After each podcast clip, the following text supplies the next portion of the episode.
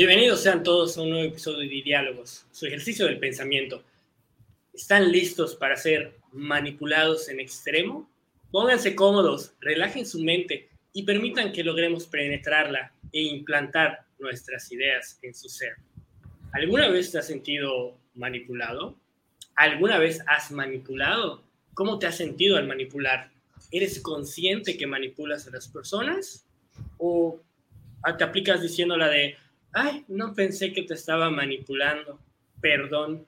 Eh, en esta noche, justamente, vamos a estar hablando de este tema de la manipulación. Y bueno, estos son diálogos que todavía no le hemos puesto nombre, porque podría ser un diálogos gourmet, podría ser un diálogos original, ya que justamente estaremos los cuatro pilares principales de esta idealogués, eh, debrayando sobre un tema tan importante, tan eh, concurrido, tan satanizado como la manipulación.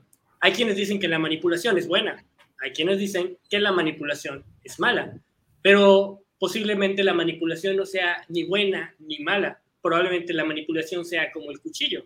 Lo puedes utilizar para algo bueno, lo puedes utilizar para untar mayonesa en un delicioso sándwich, o a lo mejor lo puedes utilizar para clavárselo a tu peor enemigo. Y para hablar de este tema, pues bueno, nuestro compañero Gustavo Herrera eh, que, pues bueno, no solamente es que, bueno, pues Gustavo va a hablar y todo, no, no, no. Gustavo tiene amplia experiencia en este tema.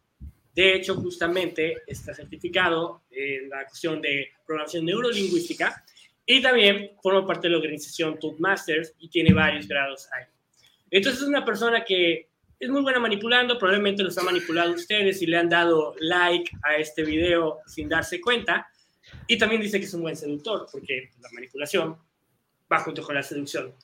Pero bueno, vamos a platicar un poquito de esto, si es bueno, si es malo, vamos a dar nuestras opiniones personales, lo que sabemos, lo que nos han contado y sobre todo nos encantaría hacer un episodio un poco distinto, que en esta ocasión ustedes puedan estar dejando en sus comentarios pues a lo mejor sus dudas, ¿no? Eh, a lo mejor si han, se han sentido manipulados, pues bueno, pueden preguntarnos, oye, me están manipulando, y a lo mejor nosotros les podemos ayudar a desenmascarar a esa persona que los está utilizando.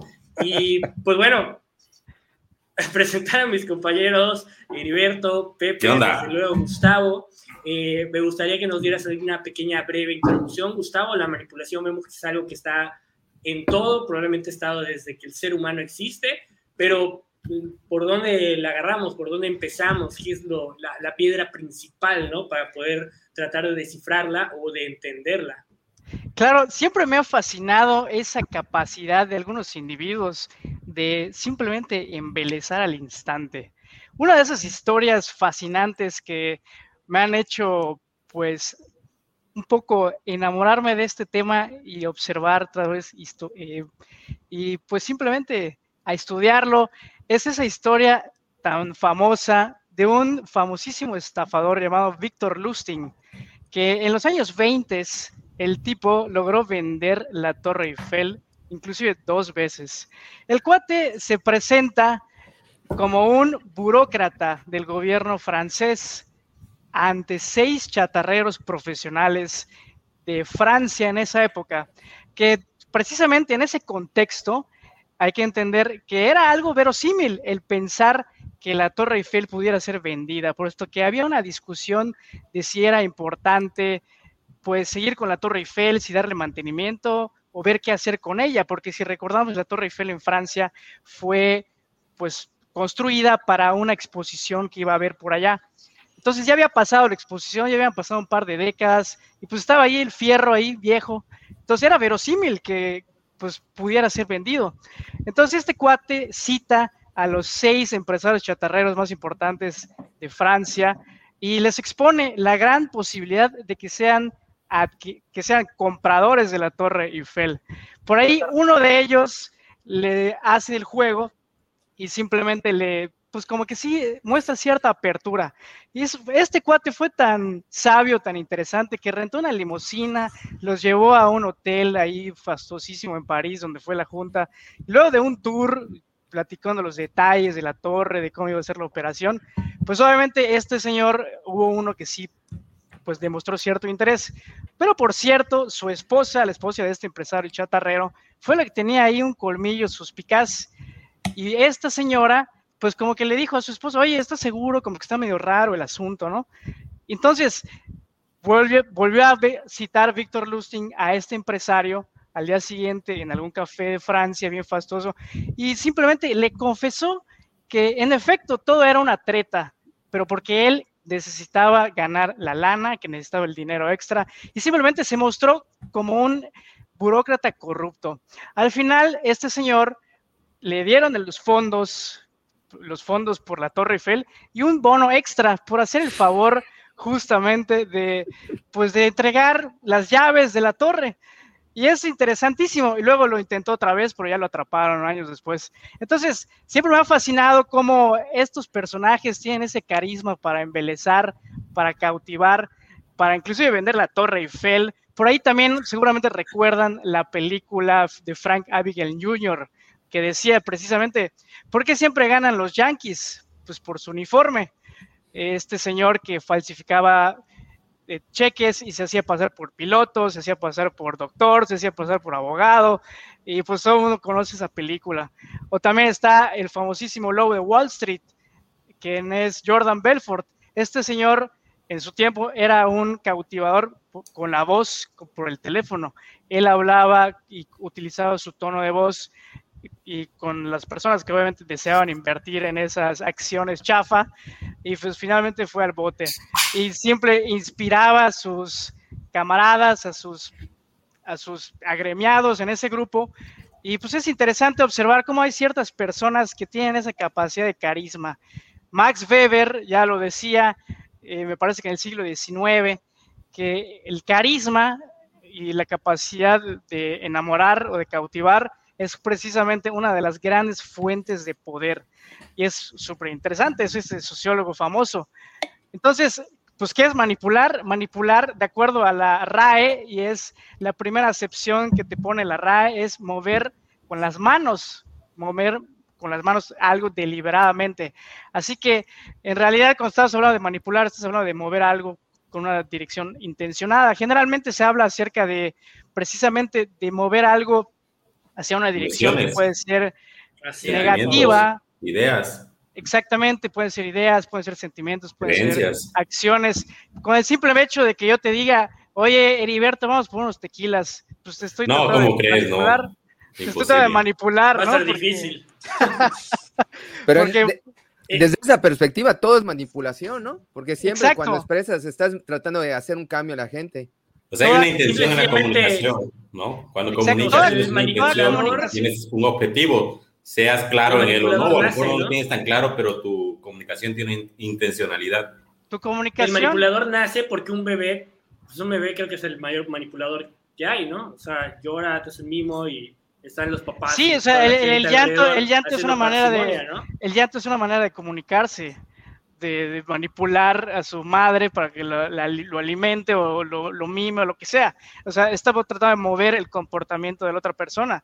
Y, pues es, eso es lo, fascinante de este, de este tema. Yo es algo como quien dice que ya traemos, pero algunos como que nos damos cuenta y lo puedes explotar un poquito más y, otros a lo mejor no lo explotas, pero aún así lo, lo, utilizas. Hay técnicas. Manipulas sin darte cuenta que estás manipulando y hay quienes ya saben qué onda y entonces lo pueden llevar a un extremo, no sé. Claro, ese es, ese es justamente el, el punto. Pero aquí, aquí hay un concepto interesante que es importante entender para poder entender todo lo demás, que es el, la mente inconsciente. El, el, inconsciente, muchas personas hablan del inconsciente, pero no quiero que lo que se entienda como algo académico o algo que está por allá en algún libro. Ajá, el inconsciente, en realidad la mente eh, tiene diferentes niveles le llaman inconsciente a los niveles que están fuera de tu nivel consciente, que es lo que está bajo. un piloto automático. Exactamente, es un piloto automático, pero hay que entender que nuestro, nuestra experiencia cotidiana, vital, es en su mayor parte inconsciente. Dos terceras partes, dice por allá un autor que se llama Chase Hughes, eh, dos terceras partes de tu realidad es inconsciente. Entonces, tú mismo probablemente está, hay un ejemplo muy clásico que es cuando estás manejando una carretera, ¿no?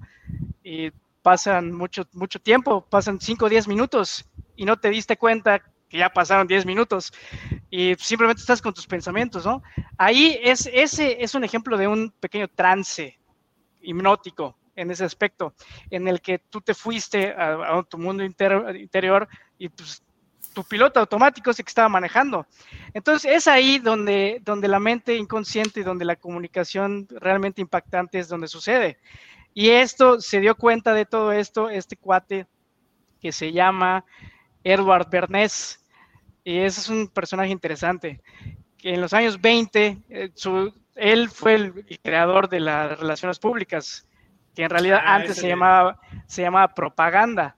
Este, sí, este señor. Yo desayuno huevos en las mañanas, ¿no? sí, este cuate, este cuate en los años 20 tomó un poco de los entendimientos que su tío Sigmund Freud le, pues, le, dijo, le dejó. Era su sobrino. Era su sobrino. No, no, recuerdo la relación para no sé si era su tío o algo así.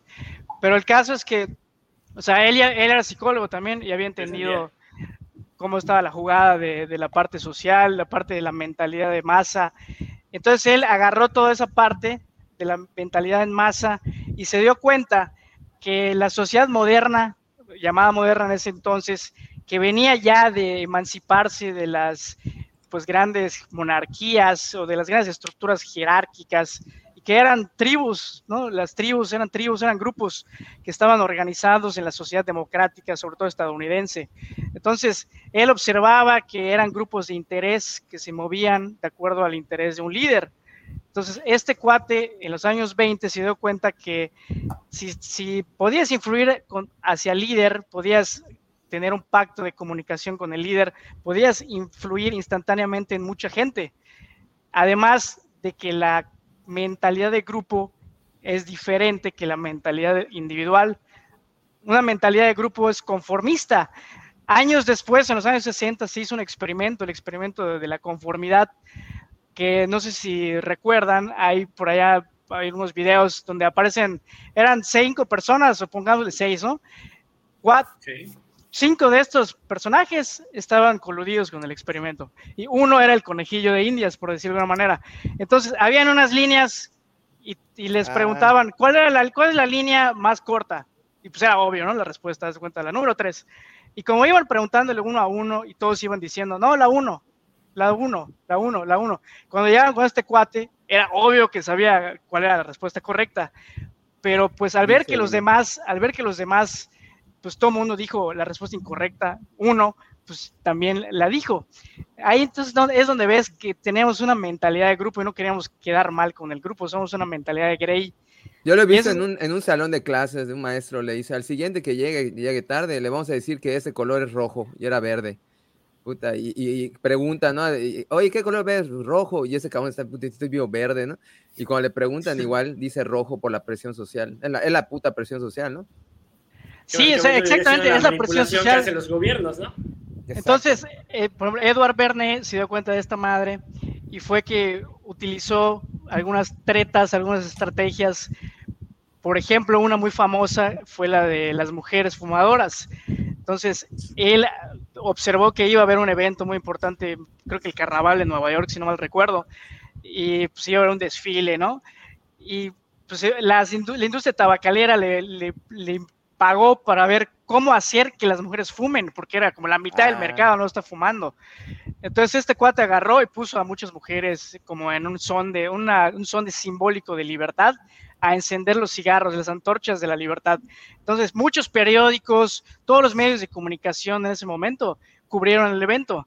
Y a partir de ese momento, casi casi instantáneamente, las mujeres empezaron a fumar. Algo similar hizo con algo similar hizo con los con los con el desayuno este que decía Alan de los el tocino y los huevos que puso a los doctores a decir no sí que sí es bueno que consuman un desayuno pesado etcétera y al final pues todo el mundo consume huevos y tocino. aparte fue como que el padre del cabildeo también no porque la, la industria porcícola y de los huevos oye sácate un estudio ahí para que este desayuno en alto el colesterol ya la gente piense que sea bueno ¿no? Y ahí empezó toda la parte. Es como que el sesgo de autoridad, ¿no? Uh, pero un estudio científico. ¿Cuál? El que comenta Alan. De los huevos, entonces Pues eh, ponte que, pues así ya sabes, ¿no? Precisamente, de hecho, él, a través de la ciencia. es interesante porque yo, yo leí ese libro de 1924 o 1928, no sé cuál es el año de publicación, y parece que lo escribió ayer, o sea, completamente vigente. Habla de los grupos de interés, habla de precisamente los lobbies. De, los lobbies y también habla de la ciencia, de que la ciencia es, es manipulable. es la ciencia. Por supuesto. No, es que sea manipulable, ¿no? Sino que te pones, o sea, resaltas lo que quieres, eh, la idea que quieres dar y haces como que a un lado lo que no quieres que la gente o sepa. O sea, él lo que entendía... era... ¿no? De acuerdo a tu objetivo. Él lo, que él lo que entendía era que, que, a través de los líderes de opinión y a través de esas estructuras en grupo de la sociedad moderna, norteamericana, como democrática, es que puedes ir penetrando tu mensaje. Entonces, todo lo que puedas hacer para poner un mensaje enfrente de las personas que te interesan, para pues presentarles una historia, una idea, e ir como soltando esa idea, va en tu beneficio, porque dice que no importa lo que hagas, como dije al principio, no importa qué te dediques, si no sabes cautivar, si no sabes comunicar de manera efectiva, pues finalmente no, no, o sea, si no sabes influir en la opinión pública y mover esa opinión pública, pues de nada sirve. Puede ser. Oye, eso, eso, que dices de los líderes de opinión, creo que aquí en México todos recordamos el, el, debate que hubo del Partido Verde, que presuntamente contrató a varios influencers, ¿no? Ah. No sé si de YouTube, Instagram o de dónde. Y un día antes de las votaciones, prácticamente todos con el mismo guion, con el mismo diálogo, dijeron, pues a mí me súper encantan las, las propuestas de este partido, yo no les digo que voten por ellos, pero pues si ustedes... me encanta el verde. O sea, se toman, ¿no? Se toman de estas figuras o líderes de opinión, que hoy por hoy la realidad es que pues acá están los líderes de opinión, en una plataforma digital. En ideálogo. Oye, una, de ello, eh, un fin político lo concretan, ¿no? Sería un ejemplo de cómo esos principios que nos platica Gustavo que a lo mejor ya tienen, no sé, 50 años de haber sido escritos, pues siguen más que vigentes y utilizables en nuestro contexto actual. Pero, pero para manipular, no solamente yo llego y digo, ay, sí, voy a empezar a manipular a este güey, bla, bla, sino que entiendo que necesito tener, aunque sea un mínimo de investigación, o sea, necesito conocer, bueno, si yo voy a manipularte solamente a ti, necesitaré tener un mínimo de tu contexto, ¿no? De, qué te emociona. De a quién quiero influir. Tus cositas, exactamente. Y si voy a manipular a una masa, digamos, a una nación, soy Las características de la masa. Exactamente, ¿no? Las características, ¿no? Que le duele, que anhela para poder empezar a... Las características de manipular es, es mover los sentimientos, ¿no? Las fibras sensibles. Claro, cada, persona tiene, tiene su, su, propio mapa de la realidad, su propia percepción del mundo. Entonces, si, si, tú puedes descifrar ese mapa y utilizarlo, es cuando puedes influir en un individuo. Y, algo, parecido, algo así parecido pasa con un grupo, con una masa más o menos uniforme. Por eso en mercadotecnia le llaman los avatars, ¿no? que, que hagas un personalmente buyer persona, ¿no? Se llama. Que, que, pues que literal pongas, mi cliente se llama Gustavo, Doña, le gusta A Gustavo le gusta el café, le gusta mucho saber de comunicación, disfruta de los fines de semana. Entonces, a ese güey le voy a hablar, o a ese tipo de personas les voy a hablar de diferente, con, un, determinado, con un determinado lenguaje. Exactamente. Es lo mismo con un individuo que con una persona. En pues es un traje a la medida. Exactamente, en la, en la medida lo más... No, puedo llegar yo aplicando lo mismo que le apliqué a Heriberto contigo. Porque mi pregunta es cómo descifras el mapa personal, sea a nivel individual o a nivel colectivo. Con el lenguaje. Porque todo el tiempo estás comunicando. O sea, si te das cuenta, por ejemplo, yo estoy comunicando de manera inconsciente o consciente todo lo que estoy haciendo. Eh, el hecho de que tengas ciertos libros acá atrás, este libro específicamente, si me hablas de poder, seguramente si seguramente me, me voy a cagar y puta, Ahí lo tiene Alan también. También, o sea. Ah, sí, es cierto. Todo el tiempo estás comunicando. Entonces, por ejemplo, sé que a, a Pepe le encanta la tecnología y, oye, cabrón, ¿qué, qué pedo con la tecnología? Y se le va a encender los ojitos y, y va a estar apasionado con el tema. O Chubaca. Nosotros mismos, ah, sin darnos cuenta, te, te, te, damos. Háblale de Chubaca, Alan. O sea, exactamente. Todo el tiempo estás comunicando. Entonces, eh, realmente si prestas atención y, pues te pones a estudiar un poco estas cosas, te vas dando cuenta de, de, pues, de la realidad de las personas y cómo puedes pues sí, tener esas palancas, tal vez. Es básicamente tener un poquito como de, bueno. Oye, si es tan mecánico y predecible. Sí, y ahorita, ahorita voy a entrar la, la, atención el hecho de que digas palancas, es como que emular una máquina que tocas tal botón y, obtienes tal resultado. O sea, ¿realmente somos así de, de predecibles? Pregunto. Sí. Robotizados. Sí, y ahorita va, ahorita va, precisamente esa es la, Robot, la, Estaría bueno que hicieras un ejercicio. Esa es la pregunta. El, el, en línea. ¿Cuál es la frontera de la influencia que una persona puede ejercer sobre otra? Pregunto. ¿Qué opinan ustedes? La frontera de la influencia que, una persona esa frontera puede... ya se ha roto, ya se ha cruzado, no sé. ¿no? En o sea, varias ocasiones. Está el, este, el experimento, es que... ¿cómo se llama? Milgram. Exactamente. Ponían un cabrón vestido de policía y. Ah, bueno, pero eso es el. el, el, el Por bueno, eso, ¿cuál, cuál, sería, ¿cuál, sería el, ¿cuál sería la frontera de, de, de, la influencia que una persona puede ejercer sobre otra? Los pues, gurús, esos que, que, se convierten en sectas que... y empiezan a abusar de. De hecho, ha habido suicidios colectivos en algunas sectas. Ah, suicidios. El grado de influencia ha sido la propia vida, que yo la creo que es el bien es lo que mayor. Exacto, exactamente. La propia voluntad, el propio sometimiento psicológico. Pero inclusive no es tan, tan algo tan, pues no sé, complicado, extremo. tan extremo como pudiera parecer. Eh, decía Alan el experimento Milgram, y sí, es precisamente es, es algo de lo que, lo que, les quería platicar. En los años 60, 70, un famoso psicólogo, Stanley Milgram, me parece que de la Universidad de Yale, él era judío, entonces él se preguntaba qué chingados pasó en Alemania Para que pues el pueblo alemán, siendo culto, racional, lo que tú quieras, haya caído, digamos, en, en, en el hechizo de alguien como Hitler, o de alguien pues de, ese, de esa ideología. Entonces, entonces, él se dio a la tarea de investigar cuál era el nivel de obediencia que tienen las personas hacia una figura de autoridad. Y en este experimento, él estableció una máquina en la que infligía choques eléctricos, obviamente era falso, pero la persona que presionaba esos botones no sabía que estaba haciendo parte de un experimento de esa naturaleza. Él pensaba que estaba en un experimento de, memoria. Entonces, habían dos participantes supuestos, el que estaba, el que daba los choques eléctricos y la otra persona que estaba del otro lado de la, de, de la pared, por decirlo de alguna manera. Le entregaba palabras para que repitiese y la otra persona tenía que decir las mismas palabras en una lista de palabras. Si se equivocaba, le infligía choques eléctricos.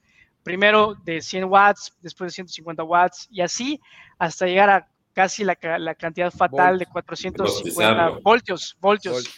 El caso es que al final el 70% de las personas o el dos, dos terceras partes de las personas fueron hasta el final, hasta los 450 voltios, solamente porque había una persona que en, ese, en esa habitación de bata blanca, que ni siquiera decía doctor, no decía nada, lo único que le decía era frases muy concretas, muy contundentes, que era, continúa con el experimento. Y cuando este protestaba, decía, no, no quiero eh, seguir, se ve que la otra persona eh, pues está sufriendo porque había una grabación ficticia, ¿no? Que decía, no, mi marcapasos, me van a me va a matar, eh, siento la electricidad.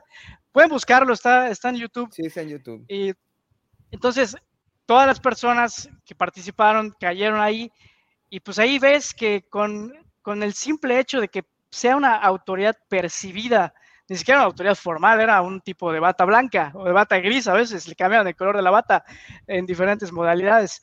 Y todos y llegaban hasta el final, matar a otro ser humano con, por el único hecho de que la autoridad te lo dice, que bueno, pero, te lo ordena. Pero cada claro. Las guerras, ¿no? La, la, la muerte no era. No, no, no una era, utopía de nación o una, una cosmovisión de los unos contra los otros, pues somos capaces de, de todo, ¿no? Planteabas el tema del nazismo, pero, yo creo que es el, el mayor ejemplo que pueda haber, guiados por una ideología o guiados por una persuasión masiva. Pero, pero, pero, pero no era muerte, ¿no? Por, por un tema de, eh, o sea, ¿de dónde viene el deseo de manipular? De un tema egocéntrico, de un tema de poder, de un tema de, ¿cómo, cómo es que tú dices el manipulador, determinación, ajá, de, de, manipular?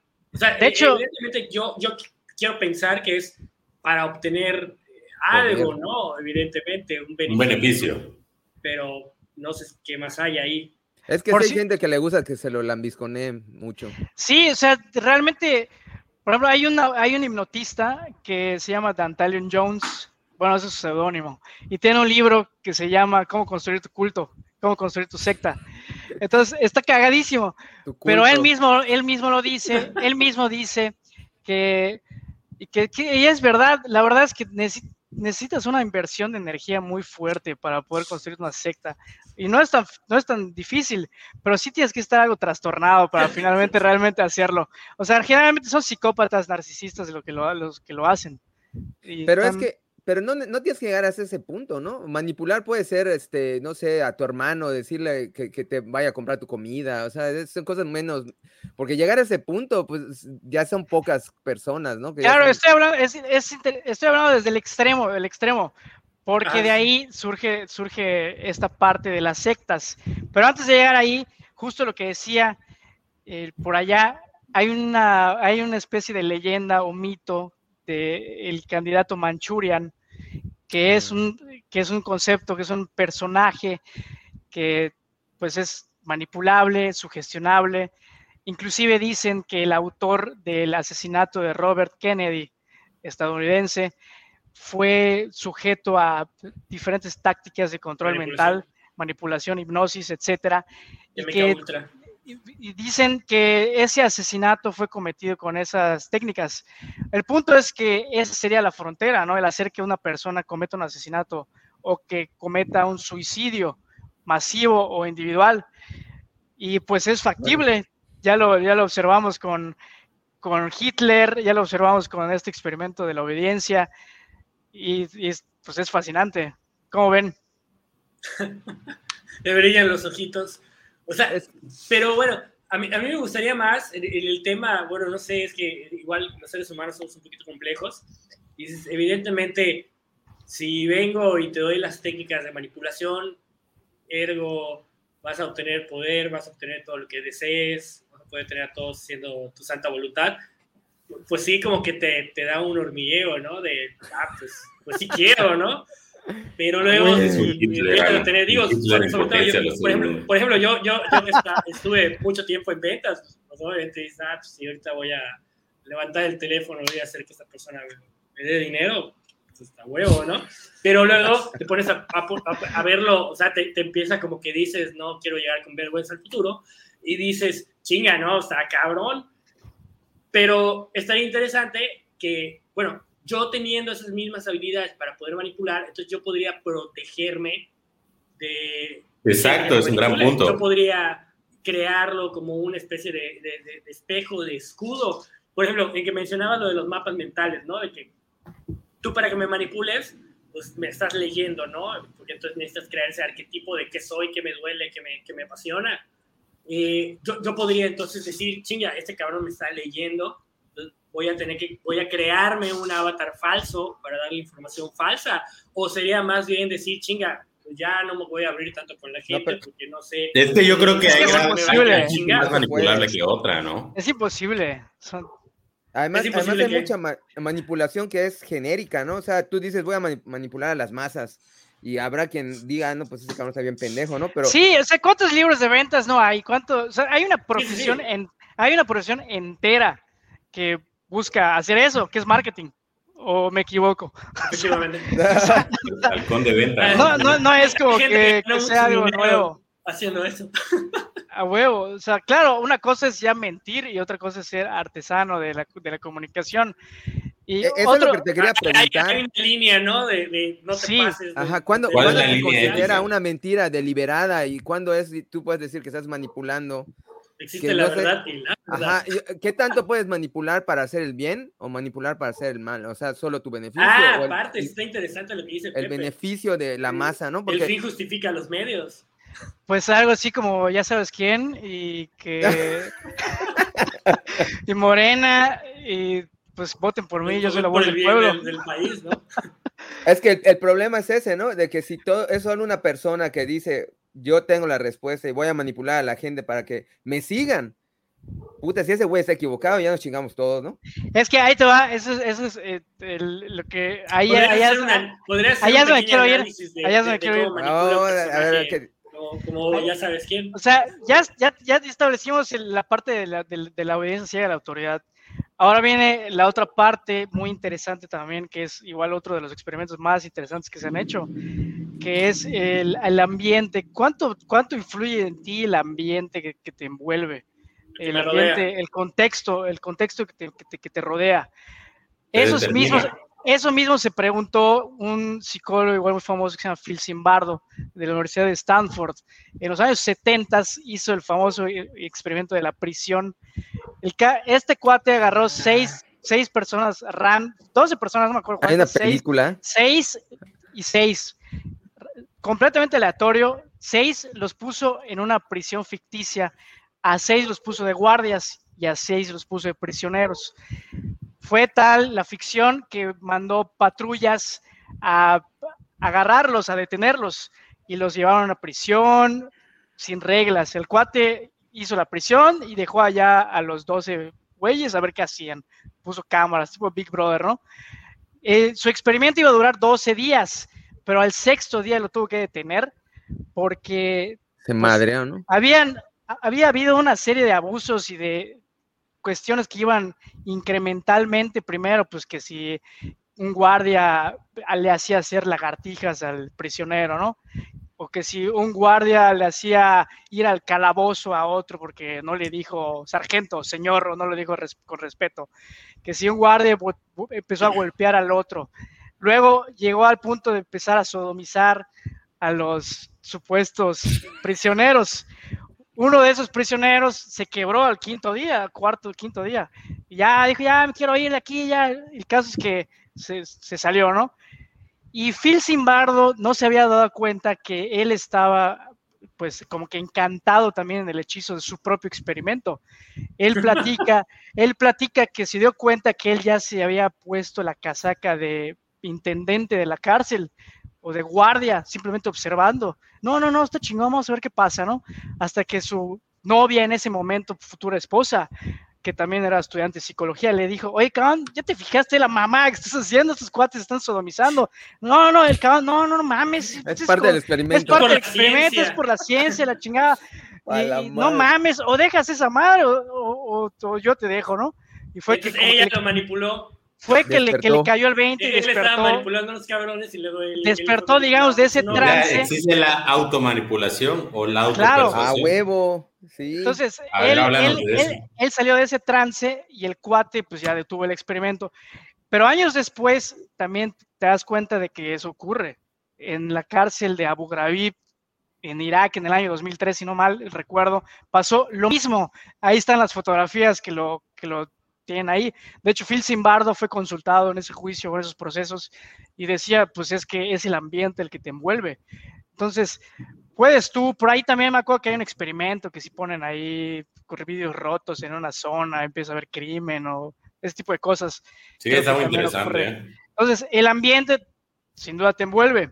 Entonces, lo interesante aquí es en qué, en qué dinámica humana podemos observar el, epítome o el icono de estas dos situaciones ocurriendo al mismo tiempo, que es una autoridad muy fuerte y un ambiente que te envuelve completa y totalmente. ¿Ustedes qué piensan? ¿no? es la guerra. ¿Y estilo de vida? Pues, pues no. es ah, en, las, en las sectas. Ah, bueno. Sectas. Las ah, sectas. ya más perverso. por un líder, estás siguiendo un líder loco y puta, todos han sido lo que es esos cabrones. Sí, porque la secta te aísla, ¿no? Una de las cosas muy importantes de la secta es que te aíslen.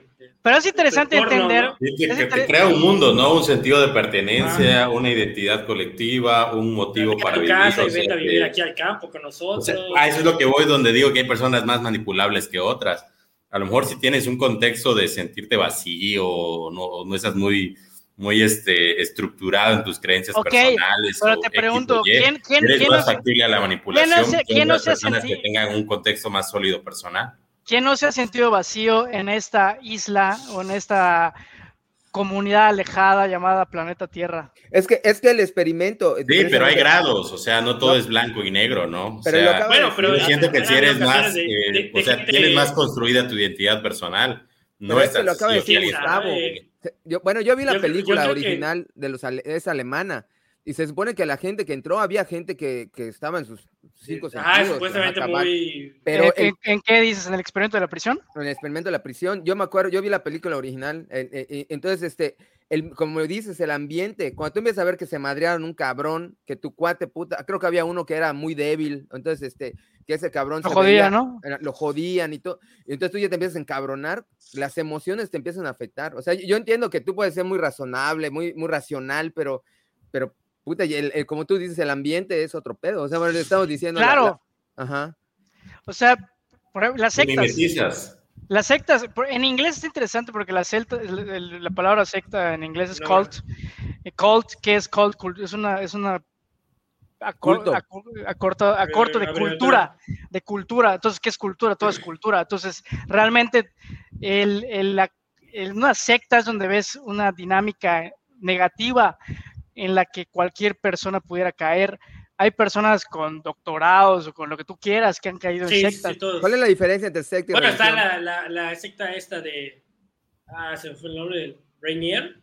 Sí. Estaba supuestamente el hijo de Salinas, esta madre. O pues dices, güey. Una secta espiritual, ¿no? Que un Emiliano Salinas es un güey...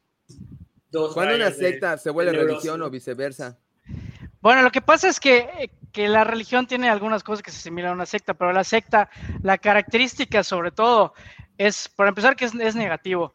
Uno, y dos, que hay un líder que es que es el líder, tipo el, el, la caricatura de los Simpson, ¿no?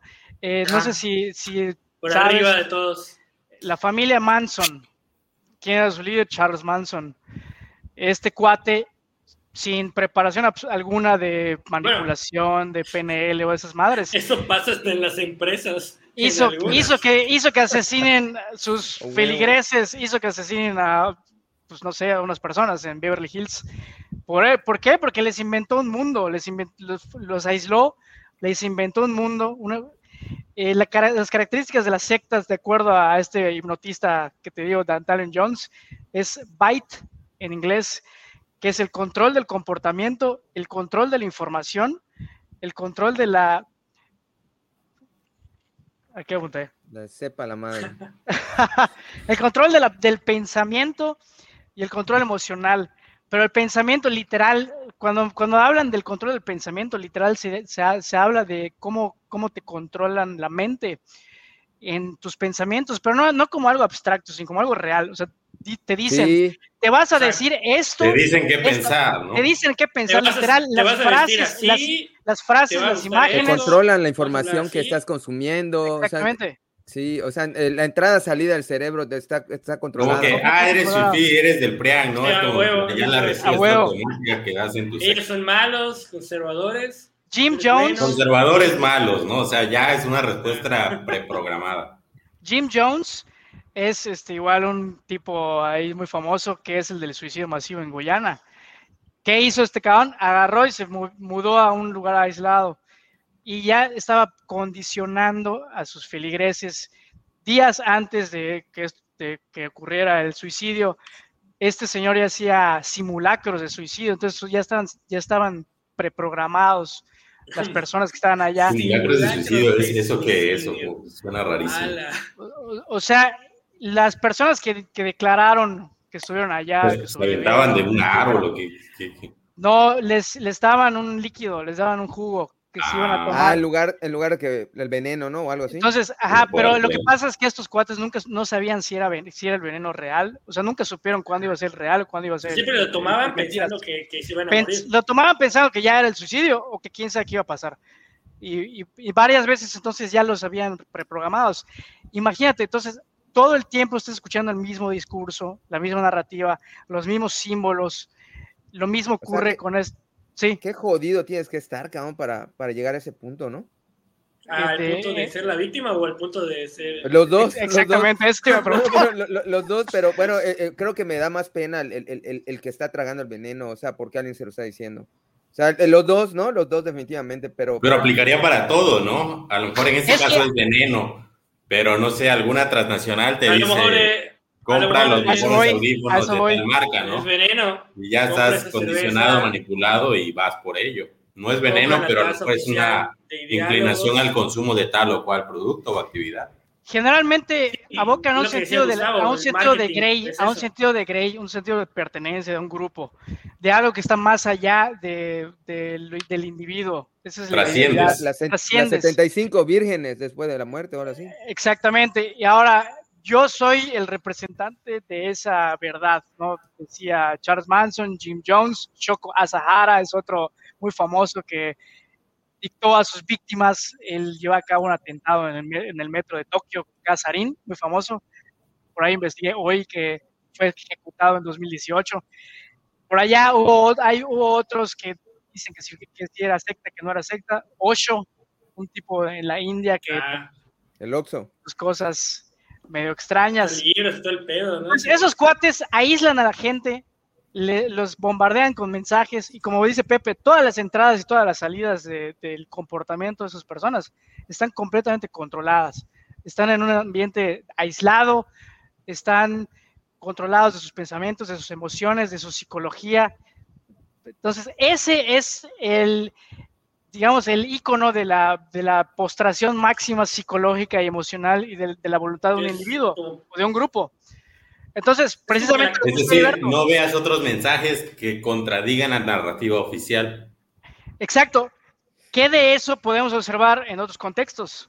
Es, es que... Ah, te iba a decir, porque el ejemplo de los cultos, eh, pues como que, bueno, eso creo que la mayoría, como que decimos, digo, igual a lo mejor podemos caer, ¿no? Pero como que decimos, ah, no, es un culto, lo voy a identificar, veo a un güey y dicen, no, esa, esa madre, puto, es un culto, te quieren alejar, ¿verdad? pero no toda la manipulación está ahí. Hay una manipulación que estamos siendo manipulados y no nos estamos dando cuenta. E-, ese es el extremo. Los gobiernos, las claro, marcas. El, el tema de las sectas es para ver el, el extremo. El extremo. sí, pero a dónde puede llegar. El grado existe en toda la sociedad, en toda, desde la publicidad, desde puta, los gobiernos, desde las empresas, desde puta la familia, desde las mismas puta, no sé, desde la escuela, el director. Claro, no leas este periódico, lee la jornada nada más. o solo infórmate con, puta, no sé cómo se llama el periódico de Morena, ¿no? Por ejemplo. infórmate con, ah, Lord Molécula. A huevo. Bueno, el canal, no sé qué, donde están los cabrones. El chapucero. La verdad, yo soy el representante de la única verdad del pueblo ahí es donde te das cuenta de que pues hay esa, esa, es una especie de síntoma de simplemente la naturaleza humana, de, del comportamiento de las personas. Y como, ah, ya me acordé que iba a decir, lo que decía Alan, eh, obviamente no va a llegar alguien y te va a decir, oye, cabrón, quieres pertenecer a esta secta, no hay o sea, no existe, obviamente siempre se presentan como grupos de autoayuda, como grupos religiosos, como grupos de, Coaches. Pues de coaching, grupos de, de, que ven acá, vas a mejorar tu vida. Una vida mejor, ¿no? Exactamente. Partidos políticos. Partidos políticos, ven acá, vamos a, vamos a hacer una cuarta transformación. Todo huesito. O sea, por ejemplo, no es mamada, o sea, Morena, AMLO y su movimiento no, no tiene aspectos tipos de secta, pregunto. sí, para mí sí. y digo, para, para que la gente no se vaya a ofender, o sea, bueno, No, no, expresamente solo Morena, en, en, todo el mundo hay varios partidos que... Sí, bueno, Trump en Estados Unidos. ah, por ejemplo, Trump, ¿no? Pero poniéndolo en un ejemplo más eh, entendible a lo mejor para gente de México, sí, Morena. O sea, no, eh, el tema es que, por ejemplo, si, si tú eres eh, perteneciente a una secta o fiel de un movimiento, eh, de hecho, sí, lo que dice Isabel es muy, es muy cierto. En, Netflix hay muy buenos documentales al respecto de las sectas y por allá hay otros. Y entonces, ¿qué iba a decir? Ya se me fue mi tren de ideas. Eh, los partidos que utilizan, como los partidos políticos que utilizan los métodos de los cultos. Sí, eso sí, o sea, pues simbología. Sí, bueno, pero porque hay, hay, un líder, hay un líder, hay un líder, reconocido. O sea, generalmente siempre es con, cuando hay una persona con un líder fuerte. Oye, pues ¿cuál es la vacuna a la manipulación? Eso, eso lo, pero yo quería... La vacuna que no tenga chip 5G. Yo, yo, yo tengo, por eso siempre digo que lo medible, ¿no? O sea, yo creo que el punto más denigrante. Yo, no, yo no, no estoy de acuerdo. Pero es que la manipulación puede ser hasta entre. No estoy de acuerdo. Pero ¿por qué? Porque cuando ya alguien te niega deliberadamente algo que está No estoy de acuerdo, Pepe. Por, por, ejemplo, cuando te dicen, no, no, cabrón, este, salió el video de Pío López Obrador, puta, agarraron lana del gobierno de Chiapas. No, no, no, no, no. ¿Quién lo dijo? Ah, pues este, lo dijo Lore de Mola. Ah, no, si lo dijo Lore de Mola es mentira. Cabrón, es un video. Es un video. Bueno, es que están controlando su pensamiento, sus emociones, su comportamiento. O sea, yo, negar los datos duros de lo que yo digo, puta, es cuando ya te empiezas a auto, autodegradar como O sea, ¿por qué, por ejemplo, esta mamada de la mañanera, y no es, eh, pues, pues sí es una mamada, ahí, o sea, son dos horas, son dos horas de, de, de misa, de adoctrinamiento.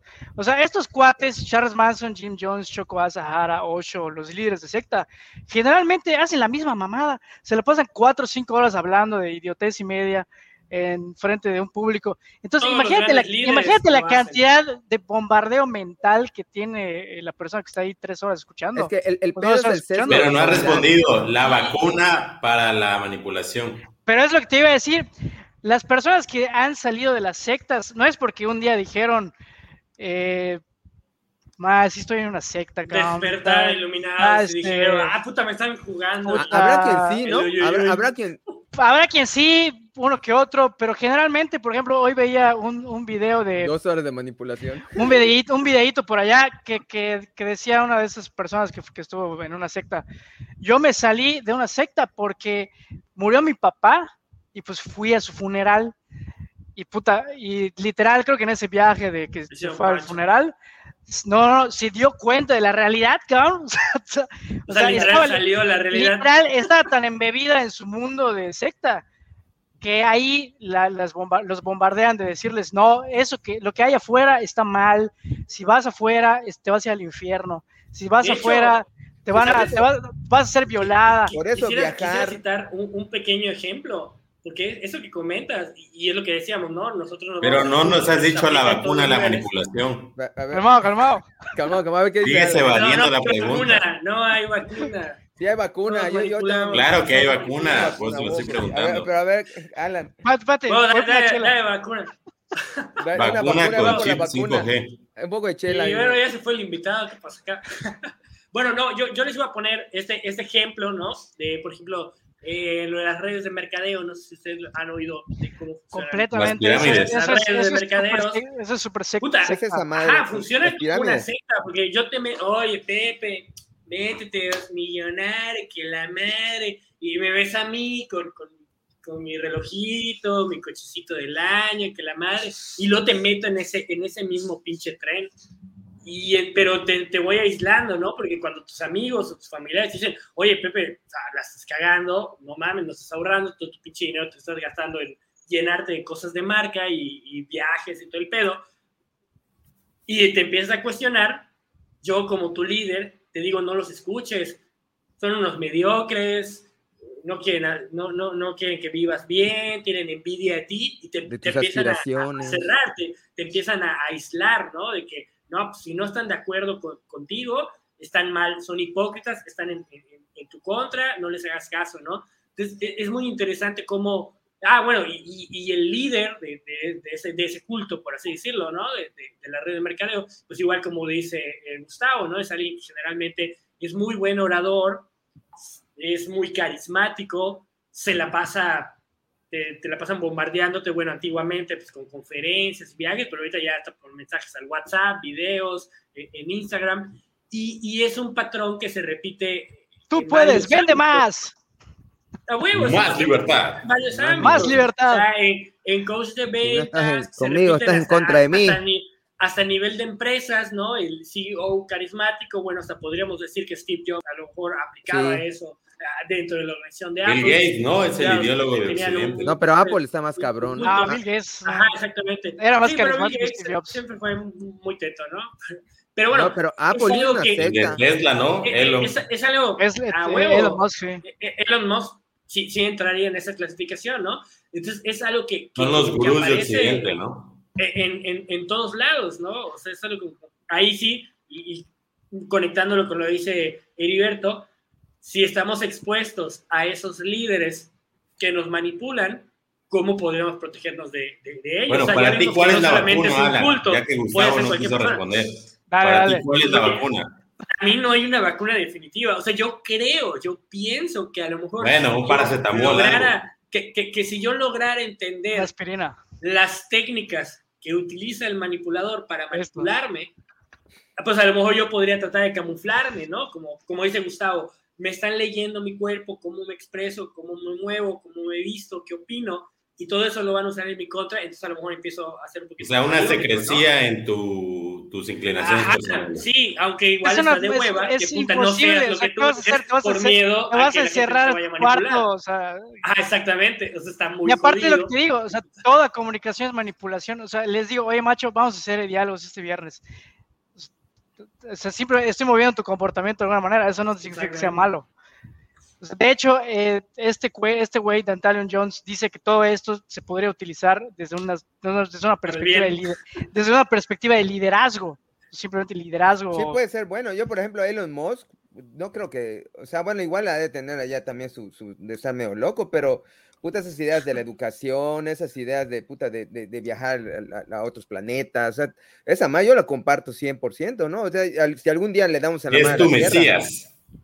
Es tu Mesías. No, no, es tu gurú. Como, como el Mesías de Alan. Este, ya te manipuló, Pepe, ya te manipuló. Lo someto a juicio. imagínate la educación, cabrón. O sea, la educación de, de, la escuela pública comparado con el Adastra que él creó, pues debe ser una, una super diferencia. De, hecho, yo ya le di una, ojeada a Dastra, cómo funciona. Ahorita ya no, ya no sigue, pero pues ¿Qué es Adastra? Adastra es la escuela que, que él creó. Es una secta, digo, es una escuela. Es una secta.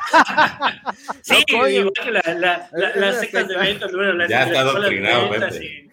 Está bien, eh, ahorita voy a Tu vacuna, Pepe, ¿cuál es tu vacuna? Ya que Gustavo no quiso responder, ¿cuál es tu vacuna? Coño, pues e, es eso, entender las técnicas de manipulación, eh, los sesgos, las falacias y, y apegarse a lo medible. O sea, coño, eh, desde que Meterte un curso de manipulación o de antimanipulación. Oye, pero lo medible, a ver, ¿cómo, cómo explícanos eso? ¿Cómo es que apegarte a lo medible? ¿Qué quiere decir eso? Pues entender de que, por ejemplo, si yo te digo, oye, pues este, me gusta ir a, no sé, a, a comer a ese restaurante porque la comida está rica. Puta, pues rica, pues a lo mejor batiza rica, pero para mí quién sabe, porque es algo subjetivo. Pero hay, hay, hay, cosas más medibles. Qué, qué, es lo medible en ese sentido? Porque en lo medible es lo que no acabo de entender. En cuestión de sabores. En, cuestión de sabores. No, pero no es sabor, o sea. Pero es que.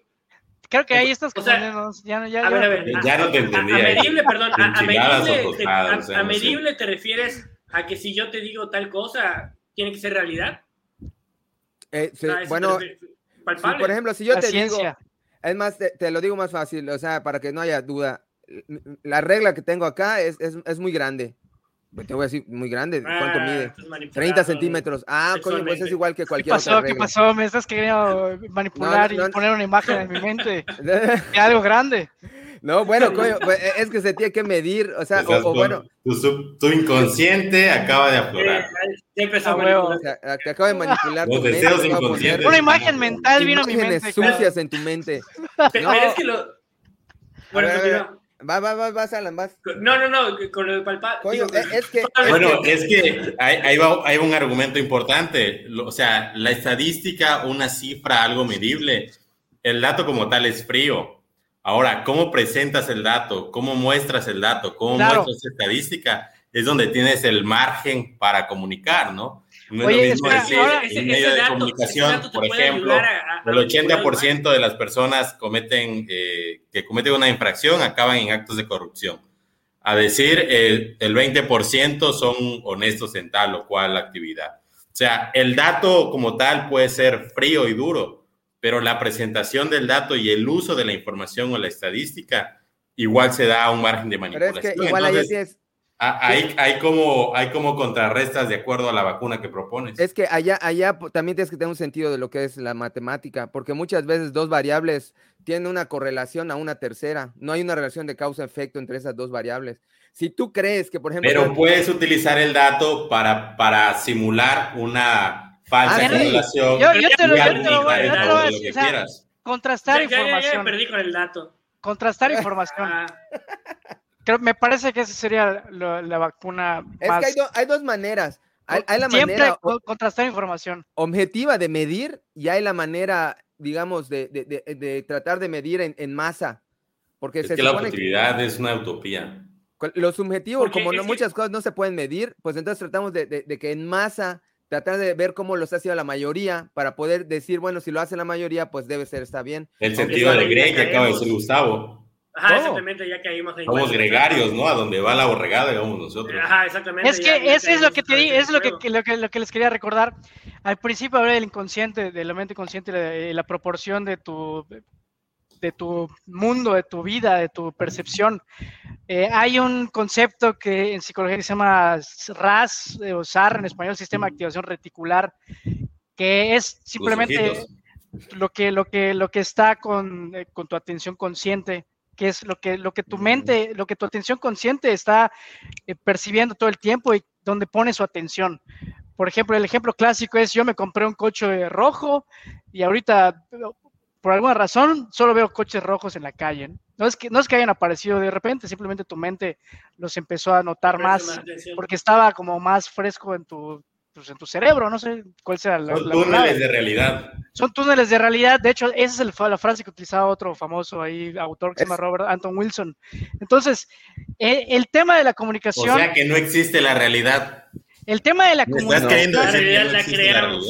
El tema de la comunicación. tiene su realidad. Que te quiero, que te quiero decir. No existe una realidad global objetiva. El, líder, de la, el líder de la secta, el líder de la secta, el líder, eh, el vendedor, el seductor, el poeta, no buscan comunicar siempre en, esa, en ese ventanita de, atención consciente. Buscan comunicar a nivel inconsciente para que, pues ni cuenta te des, precisamente porque es inconsciente, no te das cuenta que te están poniendo símbolos, que te están poniendo mensajes, que te están diciendo cosas que te dices a ti mismo. Y al final es por eso que es tan complicado salirse de una secta, si estás en ese metido, en ese rollo generalmente han sido personas que están inmersas en esa madre y por alguna razón salen o hablan con alguien que no está ahí y pues hay una ventana por allá de su, de su capacidad de raciocinio que regresa porque literal se las destruyen completamente y pues es cuando empiezan a salir. Entonces, en mi opinión sería contrastar información, contrastar la información lo más posible, pero pues sí, en efecto, lo que tú dices es que el túnel de realidad, cada quien tiene su realidad. No es la misma realidad la de Pepe que la de Heriberto, que la de Alan o que la mía. Pero si se promedian todas las realidades, tenemos una realidad masiva. Pero hay... Eso es falso, el promedio. por ejemplo, el eh, promedio no te dice nada. Claro que sí. Un ejemplo, de, claro que no. de las realidades es como te salen con la mamada esa de que no, el típico de que es pobre porque quiere. Dices, güey, no es la misma la, la realidad del chavito que claro. vive en la energía eléctrica que la realidad de nosotros. Nosotros, si, si somos pobres, pues sí por huevones, ¿no? Porque tuvimos educación y... Eres pobre porque quieres... Bla, bla, el promedio no te dice nada. El pero PIB, no le vamos a decir eso el PIB per cápita del mexicano es tantos dólares. Eso no quiere decir que ese promedio diga que todos los mexicanos vivimos con esa cantidad de ingresos mensuales. O sea, está promediando a Slim, que es de los más ricos del mundo, y a lo mejor a Doña Chonita, que vive con una situación de precariedad. Entonces, ese promedio no, no retrata se llama, Se llama campana de Gauss, distribución eh, binomial, eh, distribución no, normal. nada de campanas. y, y, eso, mira, si tú le agarras, agarras un chingado pomo lleno de canicas y le dices a, a un grupo de personas, a 10 personas, a ver cuántas canicas hay en ese pomo, va a haber un cabrón que te va a decir, puta, mil, a ver, te voy a decir cinco, a ver, te diga un millón. Y entonces, si tú le vas preguntando a más gente, más gente, más Pero es que hablas de este, estandarizaciones. E, bueno, pero es que tienes que entender que, que, la realidad de Pepe es que es ingeniero. Ajá, es un túnel de realidad. es un paradigma que la realidad. entiende. Por supuesto, o sea, volvemos al punto. No, pero ¿sabes qué? Oye, oye Gustavo, los, los influencers podrían entrar en un tema de, de, de manipulación. Sí, de hecho, e, es Edward Bernet, Edward Bernet, Edward Bernet lo dijo desde hace, desde los años 20. Los influencers en esa época, por ahí también en su libro habla de cómo hizo que las mujeres estadounidenses consumieran terciopelo. Hizo un evento en París, de la, ah, porque allá era la capital de la moda. Y el caso es que las modelos muy famosas de allá, pues se pusieron terciopelo. Y a partir de ese evento que salió obviamente publicado en los medios de comunicación de la época, noticias, radio, etcétera, pues fue que las mujeres estadounidenses empezaron a consumir más terciopelo. O sea, eso de los influencers ahorita pues es, es, es un sinónimo de esta madre, ¿no? Pero pues toda la vida ha existido influencers, desde, desde que sea una persona líder de opinión, Que, es, que tiene credibilidad, pues eh, obviamente si el tipo dice compren X cosa en vez de la otra, pues es más factible que lo No, y a lo mejor, a lo mejor ni siquiera tiene que decir que lo compren, ¿no? Porque es como, como decía hace rato. Ajá. Eh, no sé, a lo mejor si yo admiro a X persona, inconscientemente estoy viendo los, símbolos que esa persona trae, no sé, cómo se viste. Los proyectos, ¿no? La joyería que trae, el, tipo de corte de pelo, bla, bla. E inconscientemente a lo mejor yo lo voy a empezar a, a imitar. A raíz de este episodio, de estos episodios, mucha gente en Mérida quiere tener barba. Se va a dejar la barba, ah. seguramente. O, algunos se van a rasurar. Clave allá. ¿eh? estás diciendo clave porque a lo mejor el, el, más chingón no es el manipulador, sino el que manipula al líder.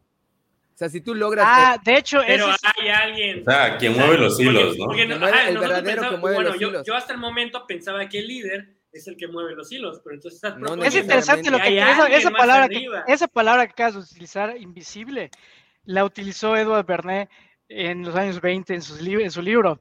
Dice que en el mundo hay un gobierno invisible, que es justamente eso que acabas de decir. O sea, son los estrategas que utilizan esas estrategias que a lo mejor no, ellos, no, ellos personalmente no están, pues, digamos, en la palestra, pero pues saben cómo manejar esta madre, los influencers, las relaciones públicas. En su momento, él acuñó ese término, el asesor en relaciones públicas, que era simplemente un, ingeniero del...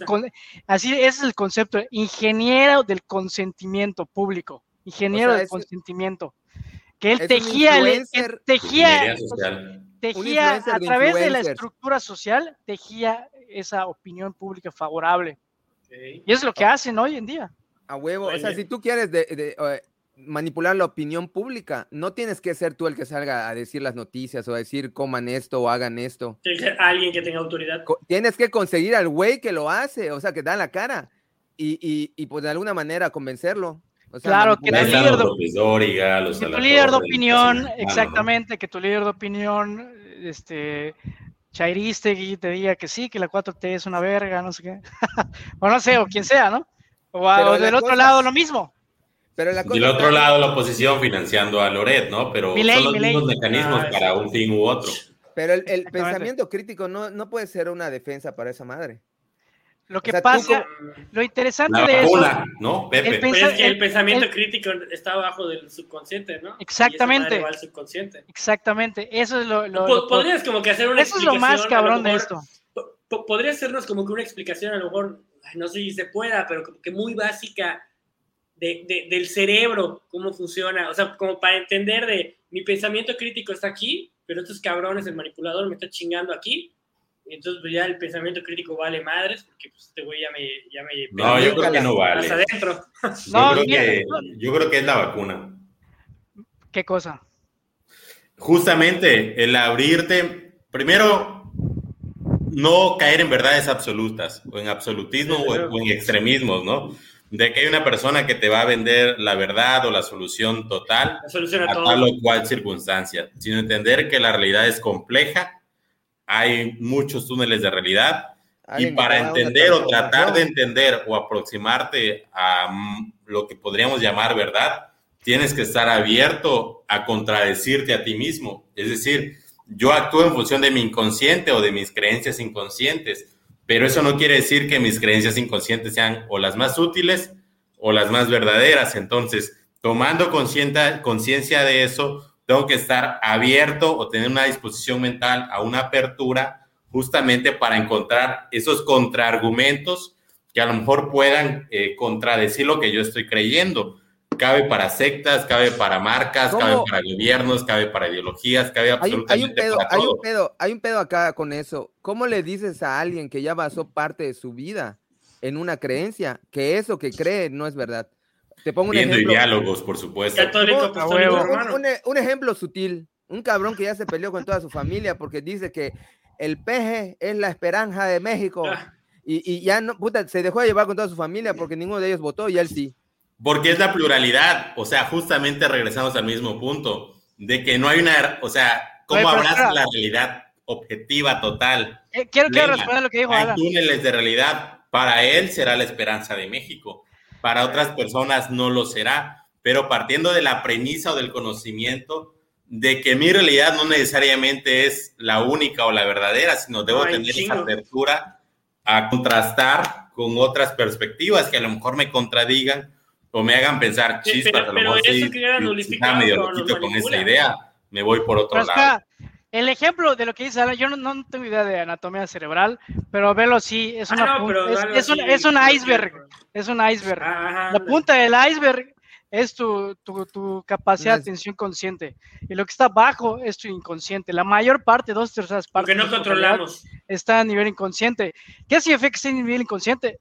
Que, o que no te das cuenta. O sea, realmente. la, no te das la amígdala tiene mano. La amígdala, e, ese es donde se van las emociones. Esa es una chingada como nuez que está allá dentro del cerebro. Ah, Tiene mano sobre todo. Bueno, igual hay unos modelos que hablan de tres cerebros: el reptiliano, el no sé qué. el, límbico y el córtex. Es, el, el, instintivo, el emocional y el racional. Es el clásico. Somos instintos sobre todo. Luego hay emociones y una pequeña capa de la racionalidad. por ejemplo, un ejemplo, un ejemplo, cuando una persona se enamora, ¿qué, ¿qué es lo que hace en su mente? todo el tiempo. Pues está viendo imágenes de una persona, está, está escuchando la voz de la persona, está imaginando, está fantaseando. Eso es lo que haces ah, sin darte cuenta. O a lo mejor te das cuenta de un. O sea, ¿estás diciendo que el amor es manipulación? Por supuesto. A huevo. Y, a veces hasta automanipulación, ¿no? O sea, tú mismo te lo haces a ti. Eso es lo que estoy diciendo. Entonces, e, ese es el, ese es el nivel en el que opera esta situación, porque pues esa es simplemente la realidad. Pues, no, yo, yo inclusive digo, puta, esta madre, o sea, realmente sí somos como robots cibernéticos, somos robots biológicos. Esa es la frase que utilizaron, que, que utilizó un coach que me enseñó esto de PNL. somos seres, somos robots biológicos, seres cibernéticos, programables. Y pues es la realidad. Así somos. ¿Por qué crees que hay personas, por ejemplo, que tienen la información de cómo bajar de peso, por decir algo? ¿O cómo dejar de tomar? ¿Cómo qué? ¿Cómo, bajar de peso? ¿Cómo dejar de tomar? O sea, la información está allá afuera, ¿no? ¿Sabes qué es lo que tienes que hacer? Así, ya. ¿Pero por qué chingados no lo haces? Pues porque hay algo allá que no... Que no porque, me, porque la industria me está manipulando y me está diciendo que si me veo una cerveza se me va a quitar el pinche calor. Pero no solo en una ciudad como Mérida, pues que hay algo redondito. No, pero también hay, hay un pedo hormonal allá de, de, mamás que secreta tu cerebro y que te hace sentir bien mientras estás chupando y pues dices... Serotonina. A huevo y, y dices, pues, no lo quiero dejar hacer. Pero pasa con el amor. Dopamina, oxitocina. Las dopaminas, las, todas las inas, todas las inas. Las inas. Entonces, ¿cuál es la cura? pero la cura es... la vacuna es la disposición a contradecirte. Pero es que yo tengo, yo tengo que dejar claro antes que me vaya una cosa. Y, esa madre, no sé si es por el alcohol. Pero, pues estamos calentando, todavía tengo dos hojas. Exactamente. Ah, hoy, es diálogo, hoy es diálogo, No dije nada, no dije nada, continúa. Vamos, al menos hoja y Bueno, una pequeña pausa y un pequeño anuncio mientras buscas sus hojas, Gustavo. Y me gustaría decirles que este es nuestro episodio 30, que en realidad es, oficialmente es episodio 20, porque el primer episodio ya, 29, porque el primer episodio pues, no tenía nombre y diálogo, porque solamente fue una noche de ociosidad entre esas cuatro personas que nos conectamos a hablar. Y ya, pero básicamente a partir de eso nos hemos conectado cada viernes, cada ininterrumpidamente. Y, es, mucho, y, ¿eh? por cierto, creo que le debemos un, un, agradecimiento a todos nuestros invitados. Sí, a todos. Y debemos de crear un grupo para que bueno, no lo sabe la audiencia, pero siempre hay un after después, de, después del episodio, entonces estaría bien crear un grupo para que nuestros invitados eh, pudieran ir dialogar y bueno, igual quiera ser reyes, por ahí, pueda, incorporarse a este grupo. sí, próximamente, próximamente habrá nuevas. Ahorita, ahorita justamente eh, son bullets, son Comentarios, en el comentario del chat y, y, en la descripción de los videos van a ver ahí una pequeña liga de un PayPal por si nos quieren invitar las chelas o un café, pues ahí pueden mandar su propina. es, bien recibido. Como dice, exacto, sería bien recibido, sería para que nuestro ah, audio y nuestras cámaras, para que nos veamos un poquito no tan pinches, ¿no? Más guapos. Más guapos. menos fregados, menos fregados. A ver si para, sudamos para que podamos, menos. Para que podamos manipular mejor. Para que podamos manipular mejor. Y justamente lo que dice Heriberto, si, si les gustaría, eh, podríamos crear ahí algunas dinámicas uno a uno, eh, o incluso para que ustedes igual pudieran proponer temas, ¿no? Que les temas invitados, ¿no? Eh, También si quieren que repita algún invitado. Sí, porque para cualquiera que nos vea, el objetivo de esta iniciativa es justamente dialogar las ideas y no partir de una perspectiva ideológica o dogmática donde uno dice cuál es la verdad, sino abrirnos a explorar diferentes túneles de realidad. Creo que Diálogos ha sido un símbolo de pluralidad, de no cerrarnos a una secta. alejados del dogmatismo totalmente. O construir la secta y diálogos. ¿Cuál es el diálogos, no es una entonces, eh, quien quiera participar, creo que está eh, abierta la plataforma. La iniciativa justamente es eh, dialogar ideas de interés común que puedan enriquecernos como persona y que puedan pues darnos algunos elementos para comprender de una mejor manera la realidad que nos ha tocado vivir. Exactamente. Y tú, Gustavo, ¿qué onda? Ya nos vas a enseñar cómo manipular. Sí, cómo, cómo manipular y cómo evitar que, te manipulen. Es, la, es la más. Este, ¿Cómo hacer billete esa madre? Probablemente, la, probablemente. La más, la, más, la más importante. Bueno, obviamente el ser humano es lenguaje. Lenguaje y humano es prácticamente lo mismo. ¿Qué sería del humano sin lenguaje? Lenguaje igual a humano. Entonces yo les pregunto, ¿cuál es la pieza de comunicación que impacta más y que te hace mover más tu comportamiento? Tú. ¿Cuál es la pieza de comunicación? Ajá. La voz y, el movimiento, la mirada probablemente. ¿A qué te refieres cuando dices pieza? ¿Te estás refiriendo al, lenguaje? discurso, discurso, palabras, palabras. A una palabra yo creo que es tú. Lo que mueve más son las emociones. Cualquier cosa que ataque a la emoción porque se para de lo medible. Yo creo que cualquier cosa que conecte con tu individualidad o con tu personalidad o con tu esencia. persona, o sea, decirte tú, tú eres importante o tú eres parte de esa transformación o tú eres parte de este Pero es que igual depende de... O tú eres parte de diálogos, o tú eres parte de tal eh, agrupación, iniciativa que dé cierto sentido de pertenencia, que dé cierto sentido de trascendencia. me refiero a lo que hace me refiero a lo que hace que reacciones de manera inmediata. O sea, que, que, literal comporte, cambies tu comportamiento. Que te cambie Pues obviamente el regaño de tu mamá, ¿no? Cuando eras pequeño o tal vez el, de tu pareja. Que cambie, Cambia tu comportamiento, pero no tu manera de pensar.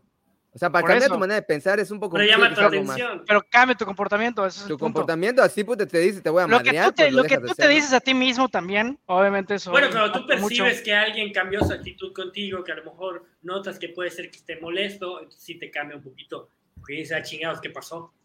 Porque pones allá a ver qué, qué, qué, pedo, ¿no? Y una, una forma, sí, o sea, me, me refiero a concretamente los patrones de, comunicación concreta que hacen que te cambie su comportamiento. Generalmente es una orden, un comando, una orden que te dice tu mamá, tu maestro, una figura de autoridad, haz esto. El jefe, ¿no? El jefe. O lo que tú te dices a ti mismo, obviamente. Y hay una forma artesanal de comunicación que se llama hipnosis que, que utilizan algunos terapeutas para precisamente, por ejemplo, desaturar, por ejemplo, las personas que quieren cambiar de comportamiento. Hablar en público, perder fobias, perder fobias, etcétera. Entonces, los hipnotistas utilizan de manera artesanal el lenguaje, la comunicación, para precisamente hacer a un lado la capacidad crítica o la mente inconsciente e ir directo a tu mente más profunda, a tu mente inconsciente. Al iceberg. Es una manera artesanal de comunicarse. Esto obviamente lo, han descubierto muchas personas y lo han estudiado muchas personas. Y una de las personas que, que realmente ya puso, estructuró todo esto en un modelo de cómo funciona esta situación es Richard Bandler, es el fundador de la programación neurolingüística. Richard Bandler, él notó que lenguaje es igual a patrón de, la neurología, por eso se llama programación neurolingüística. Eh, mucha gente cree, que, que, es pseudociencia, bien, pues está bien que continúen pensando eso. mientras, es, mientras, es, más divertido para los que sí lo entienden. El, el, punto de esto es, Richard Bandler dijo desde, desde tiempo que el ser humano aprende por patrones, por condicionamiento, por patrones de comportamiento. Entonces, los patrones del lenguaje, los patrones lingüísticos, los patrones... Los patrones... te pegan. Exactamente. ah, me pegaron, es malo. Entonces, él dice un ejemplo, él da un ejemplo, ¿no? Cuando hay una caricatura en una libreta, por ejemplo, si tú la pasas rápido, pues ves, ves la secuencia de la caricatura, pero si te dan dando una hoja cada, semana, pues no te vas a dar cuenta. Entonces, él observó que el cerebro aprende con patrones, con secuencias. Y ahí es donde observó que este tema de la hipnosis y fue y estudió a los más grandes hipnotistas y terapeutas que utilizaban de manera artesanal el lenguaje para poder impactar en el comportamiento de sus pupilos, de sus pacientes, etc. Y, de ahí sacó muchas ideas y obviamente es famoso por eso y pues tiene mucho, mucha lana, ha hecho seminarios, todo este tema de la PNL es muy interesante, lo utilizan en ventas. ¿Pero a qué te refieres con la caricatura? O sea, la caricatura de que tú no, conscientemente no te digan, mira, acá tengo una caricatura para que veas, sino que nada más sale como que en tercer plano, segundo plano la caricatura, ¿a eso te refieres? No, me refiero a que el cerebro se da cuenta de las cosas de manera con, patrones rápidos. Entonces, eso hace que te comportes de, de, una manera secuenciada casi siempre tiene los mismos hábitos todo el tiempo, más o menos las mismas ideas. O sea, exactamente, estás en piloto automático, estás en trance. Es, que esa madre es así. Eh, gracias a eso hemos sobrevivido. O sea, eh, realmente muchas veces cuando estás en la, estábamos en la selva hace, puta, no sé, nuestros antepasados, no tenías que decir, ah, puta, acá hay un tigre y me va a matar, sino como que algo decía, puta, acá ah, huele, huele raro. supervivencia. Ajá, exactamente. Inconsciente, instinto. Eso se ha comprobado. Ah, ¿estabas consciente, ¿Estábamos conscientes o inconscientes cuando... Es que es el piloto automático. Es el piloto automático. hay un experimento que eh, Daniel Kahneman dice en su libro de que había un güey que dejaba galletitas y decía, eh, el costo de las galletas son tantas, eh, confío en tu, en tu buena fe y cuando venga voy a, ir por la lana, ¿no? Voy al fin del día voy a venir por la lana. Entonces. No fue en México, obviamente. Había, ponían un Creo que fue en Catepec ese, ese, experimento. quebró, quebró ese cabrón el primer día. No, pero eh, eh, midieron, es que eso es lo que digo, midieron cuánta lana se eh, quedaba cuando no ponían nada y midieron cuando ponían un cuadro de un ojo o de gente. En el lugar había un cuadro de gente. Alguien que observa o vigila. te sientes vigilado y al sentirte vigilado, tú a nivel subconsciente dices, puta, pues no, o sea, no lo sabes, ¿no? Pero voy a pagar, ¿no? Ajá, voy a pagar porque, puta, está bien hacerlo, ¿no? Pero esa madre es tu subconsciente que está ah, captando información, porque eso en algún momento, eh, lo tenemos en nuestro ADN, en algún momento de eso dependía nuestra vida, de que si no te das cuenta de esas señales, puta, te ibas de pendejo y el tigre te comía, ¿no? Entonces, este... Exactamente, este güey eh, determinó que son tres mecanismos por el cual nuestra mente filtra esa información. La generalización, la distorsión y la eliminación. Pon un ejemplo de cada uno. La, la distorsión. La, la distorsión es que había un camión grande, pues a lo mejor, y este chocó en la avenida o en la carretera, y a lo mejor era un camioncito, ¿no? Chiquitito. Entonces, pues, tú lo percibiste grande. Porque, Pero yo te dije grande. Porque, porque en el momento, puta, a lo mejor fue algo que te sorprendió mucho y simplemente pues lo viste así gigante, ¿no? Es lo que pasa, por ejemplo, con las fobias. Es distorsión de la realidad. Que distorsiona la realidad. Eh, puta, una, una, arañita, no te una arañita, una arañita, eh, las, las, personas en su cabeza la hacen así, gigante, gigante. De un problemita haces una catástrofe. Exactamente. Sí, como gente que tiene miedo a nadar al agua y puta se remoja los tobillos y está en pánico cuando realmente no le va a pasar nada por estar. Generalización este, soy tímido todo el tiempo, ¿no? Puta, estoy tímido, puta, esa es mi personalidad, no la puedo cambiar, ¿no? Ese es este, generalmente el ejemplo, soy así, soy asado, es como una identidad que ya te formaste. Una etiqueta, ¿no? No se puede cambiar, ¿no? te metes en un saco, te metes, te metes en la cabeza de que así, se en una camisa o, de fuerza. O así pasan las cosas. Que o, se vuelve pedo que, que, que tú te ah, sientes, te, te sientes este, tranquilo por estar así. O sea, cuando... Así, lo quiso, así lo quiso Dios. Como una zona de confort. Una zona de confort en que tú... O simplemente es que el mundo es un valle de lágrimas y venimos a... Es la vida que nos tocó. Es la vida que nos tocó, el dinero es malo. Este, o soy bien chingón, ¿no? O sea, también... Sí, también del lado positivo, también lado positivo. Yo soy la verga, ¿no? pues está bien, no hay pedo.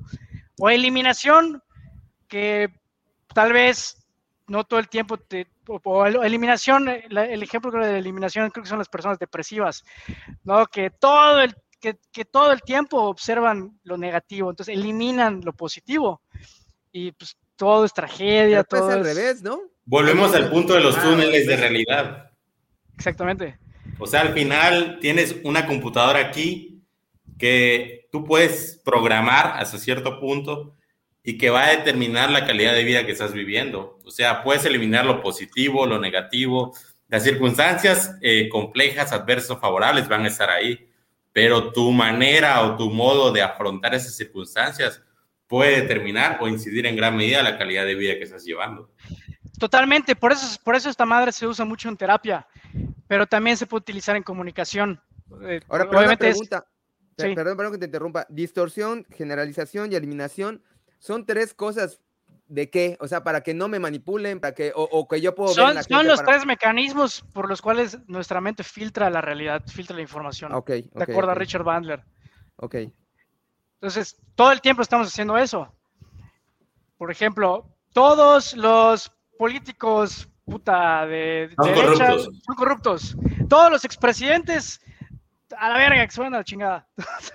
todo, lo, todo, lo, todo lo anterior está mal. ¿No? Eliminación.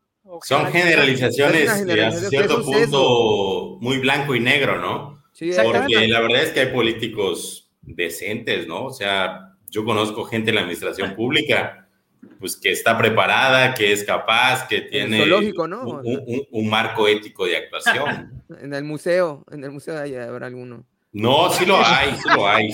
Yo los conozco. Estás siendo manipulado para pensar que todos los políticos son malos. No, pero es una falsa dicotomía, eso sí es cierto. o sea, es todo malo o todo bien. y la realidad es pensar en blanco y negro y no. Es, muy, el, hay muchos es complejo. intermedios. Hay, sí, hay, hay tonos de gris. Bueno, siguen hablando, voy por una chela. ¿Qué, qué seguía? Coño, le ya, se fue aquí nuestro, nuestro aprendiz de brujo. Nos abandonó el, el, el manipulador. Pero bueno, es que, es que, es que bueno, volviendo a lo que decías de la vacuna, o sea, yo veo que no hay una vacuna, todos manipulamos. O sea, la manipulación está intrínseca en, el ser humano. Algunos, a lo mejor, manipulamos conscientemente, otros manipulamos inconscientemente, otros a lo mejor manipulamos justificando la manipulación de que es por un bien mayor, y otros decimos, estoy manipulando literal. Porque Una pirámide para vender. ¿no? Ajá, exactamente. Digo, por ejemplo, cuando vendes, pues, si ya de medio sabes, estás manipulando a la gente. Obviamente hay la raya de que eh, no los estés estafando y, hay los que cruzan la línea y están estafando. Cuando tú conoces a alguien... Lo que pasa es que una venta es pues manipulación. Igual estás manipulando a ese alguien. estás generalizando la información positiva de tu producto o servicio. Nunca vas a decir la parte negativa. Y, se aplica un poquito lo que tú comentabas, ¿no? De que tienes que crear ese avatar, entonces tienes que estar analizando a la persona. Entonces, por ejemplo, cuando mencionabas el ejemplo de, de Lobo de Wall Street, ¿no? E, ese cabrón en esa época, bueno, cagadamente hoy en día se sigue practicando, como si estuviéramos en la edad de piedra, pero en esa época que estaba el auge de las ventas por, por, por call center, por llamadas telefónicas, entonces lo que esos güeyes aplicaban mucho era la escucha activa que básicamente literal empezaban a analizar, digo, como no te podía yo ver, no tenía ni, ni idea de, puta, si medías 1,80 estabas delgado, o si medías 1,50 y estabas obeso, no tenía ni, ni, pinche idea de quién eras, era solamente Gustavo Herrera en un pinche directorio telefónico. Entonces yo tenía que empezar a hablarte y tenía que empezar a escuchar cómo reaccionabas a, lo que yo te decía para poder empezar a crear ese, ese arquetipo y para poder saber por dónde llegarte, ¿no? Si me decías, ah, no, pues sí, no sé, mi trabajo está jodido, sí me gustaría ganar dinero extra, pero ya decía, ah, este cabrón, como que a lo mejor sí está desesperado y quiere dinero, entonces no voy a poder chingar. Si yo te empezaba a escuchar que a lo mejor me hacías mayores cuestionamientos, de, oye, pero ¿cuánto va a ser mi rendimiento? Digo, estoy poniendo el ejemplo, ¿no? De, de luego, pues, ¿no? Vendía acciones, basura, ¿no?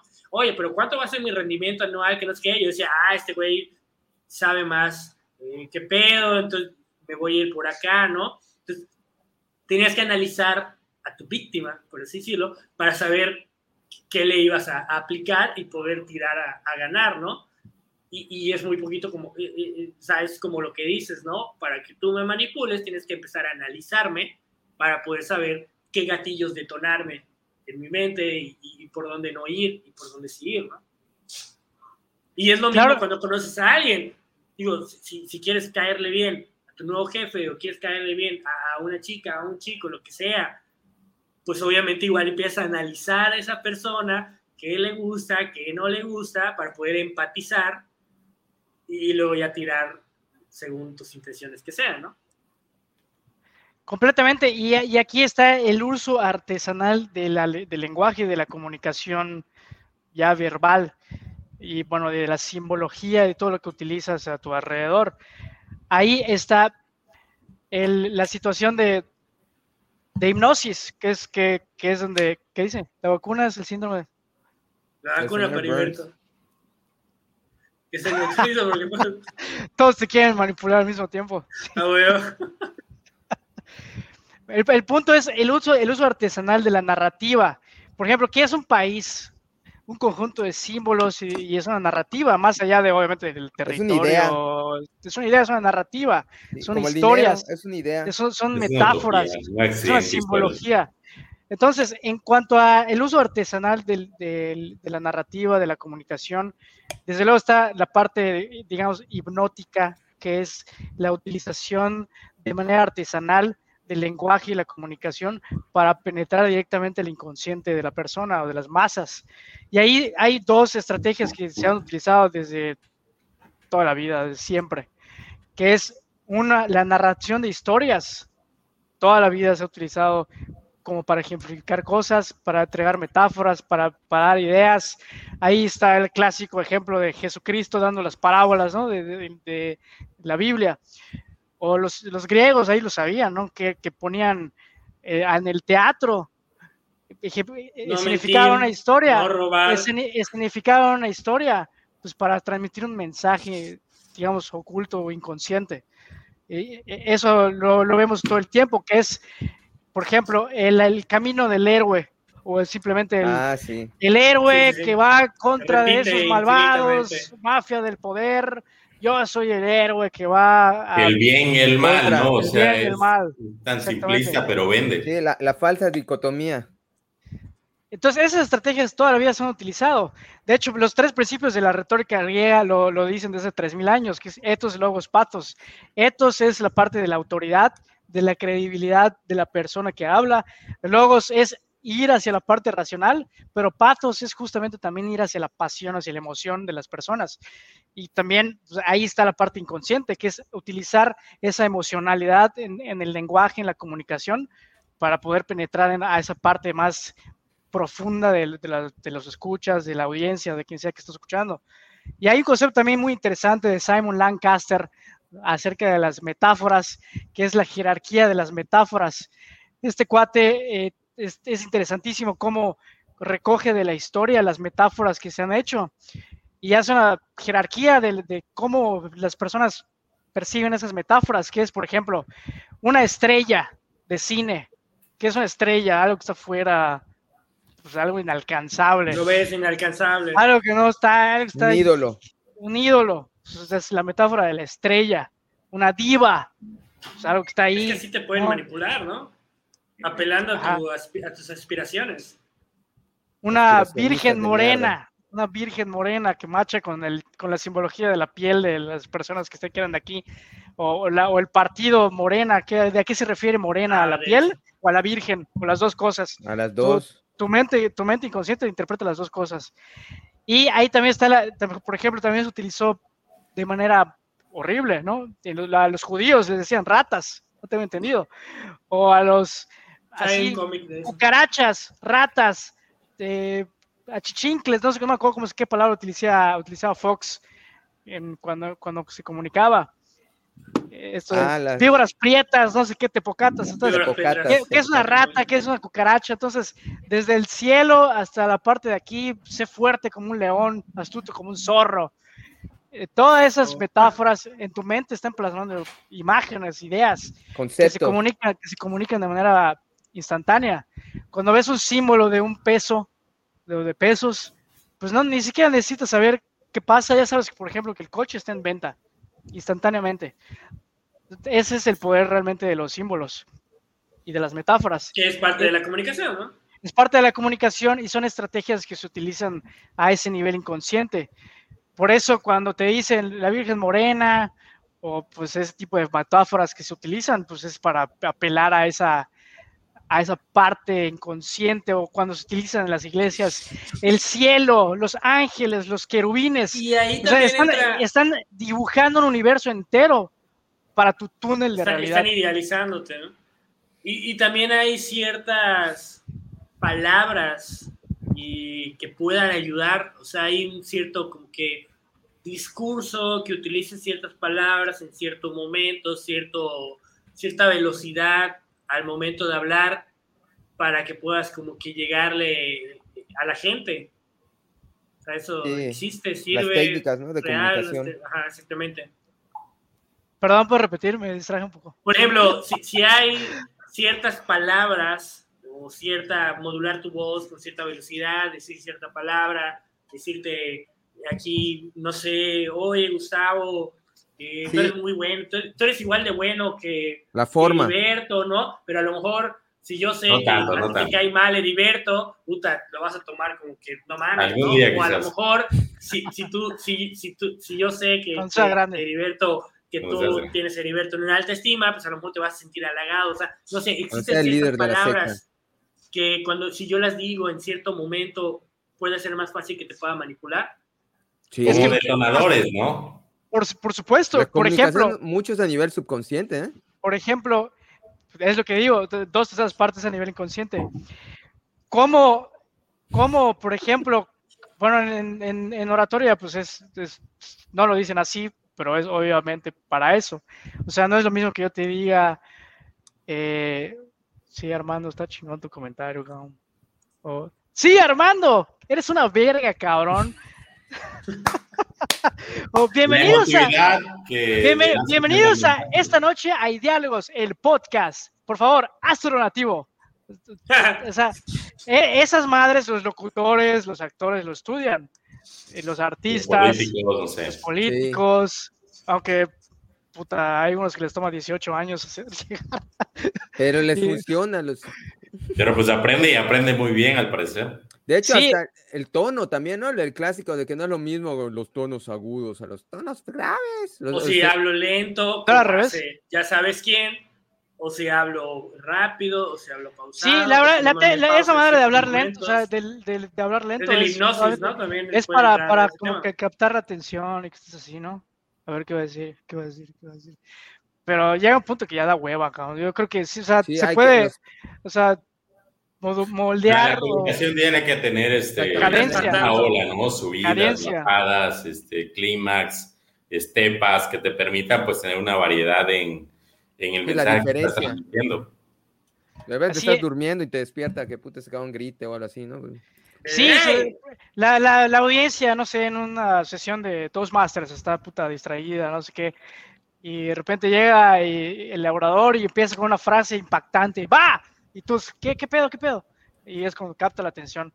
Y pues, pues ese tipo de estrategias, pues obviamente las utilizan los vendedores, pues y todo el mundo, los, los personajes que están ahí haciéndose pasar por Jesús y por Dios en las iglesias, con toda la simbología, con toda la simbología que tienes que guardarte y, y, que aplican los, ah, bueno, otro, otro tema muy importante es que precisamente esa comunicación tiene que apelar a los sentidos a los cinco sentidos. Ah, por eso, cierto. Por eso en las iglesias, pues ponen el incienso, te hacen que te pares y te bajes.